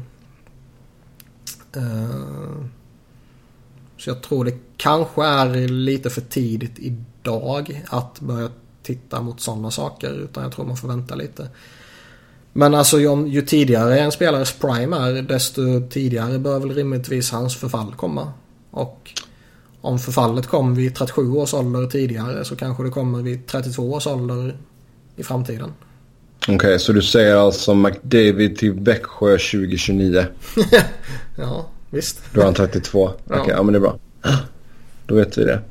Eh, sen sista frågan ut här då. Svenskar i NHL och framförallt svenskar som är med i lagen som tar sig till slutspel brukar bli lagomt överhypade av media. Eh, vem är den mest överhypade svensken slash NHL-spelare som ni kan komma ihåg? Peter Forsberg. Men sluta. Eh, Fick inte Micke Renberg oerhört mycket uppmärksamhet för att han var med i den kedjan han var med i? jo, han var ju en produkt av Legion of Doom. Men han var ju ändå... eh, Jag säger inte att han var dålig. Micke, du var jättebra. Men jag säger alltså, den hypen var ju... På det, just för hela den kedjan alltså var ju kalas stor. Ja. Det var ju även liksom back in the day. Tänk dig ifall Twitter hade funnits då. Oj. Fattar vad odräglig jag skulle varit. Ja. Eh, svårt lite så här. Eh, vad fan ska man kunna dra tema? Micke Samuelsson. Mm. Alltså det är ju lite... Alltså... eh, Du borde ju kunna rätta lite bättre än mig kanske. Vilka är det som har hypat sönder hemma liksom?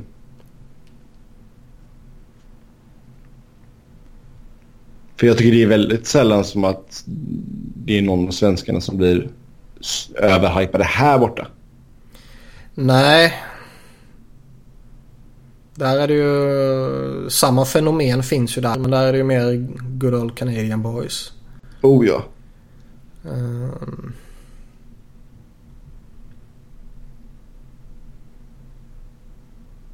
Jag vet fan vad det skulle kunna vara. Alltså man, man vill ju ändå se på det över tid på något sätt. Jonte Eriksson han har aldrig varit bra men sen samtidigt har han varit hypad. Jag vet inte. Nej, tycker jag väl inte. Um, Alltså Kron, Kronvalls tacklingar har ju blivit eh, överhypade. Ja, men jag tolkar den här som en slutspelsfråga. Ja, okej, okej. Eller? Ja. Jag håller ju med dig. Alltså, den är så patetisk den jävla tacklingshypen. Jag avskyr den. Men eh, om man bara ska ta liksom, någon, någon som har gjort något i ett slutspel och som har blivit överhypad för det. det jag vet fan vad det skulle kunna vara. Nej. Nej, ni får ta och skriva in till oss med era förslag helt enkelt så kanske vi får återkomma till denna. Som vanligt så kan ni följa oss eh, på Twitter. Mm, jag heter Seb Noren. Niklas heter att Niklas Wiberg. Niklas med C och enkel V. Vill ni eh, säga hej till Robin så hittar ni honom på R underscore Fredriksson. Tills nästa gång, ha det gött. Hej.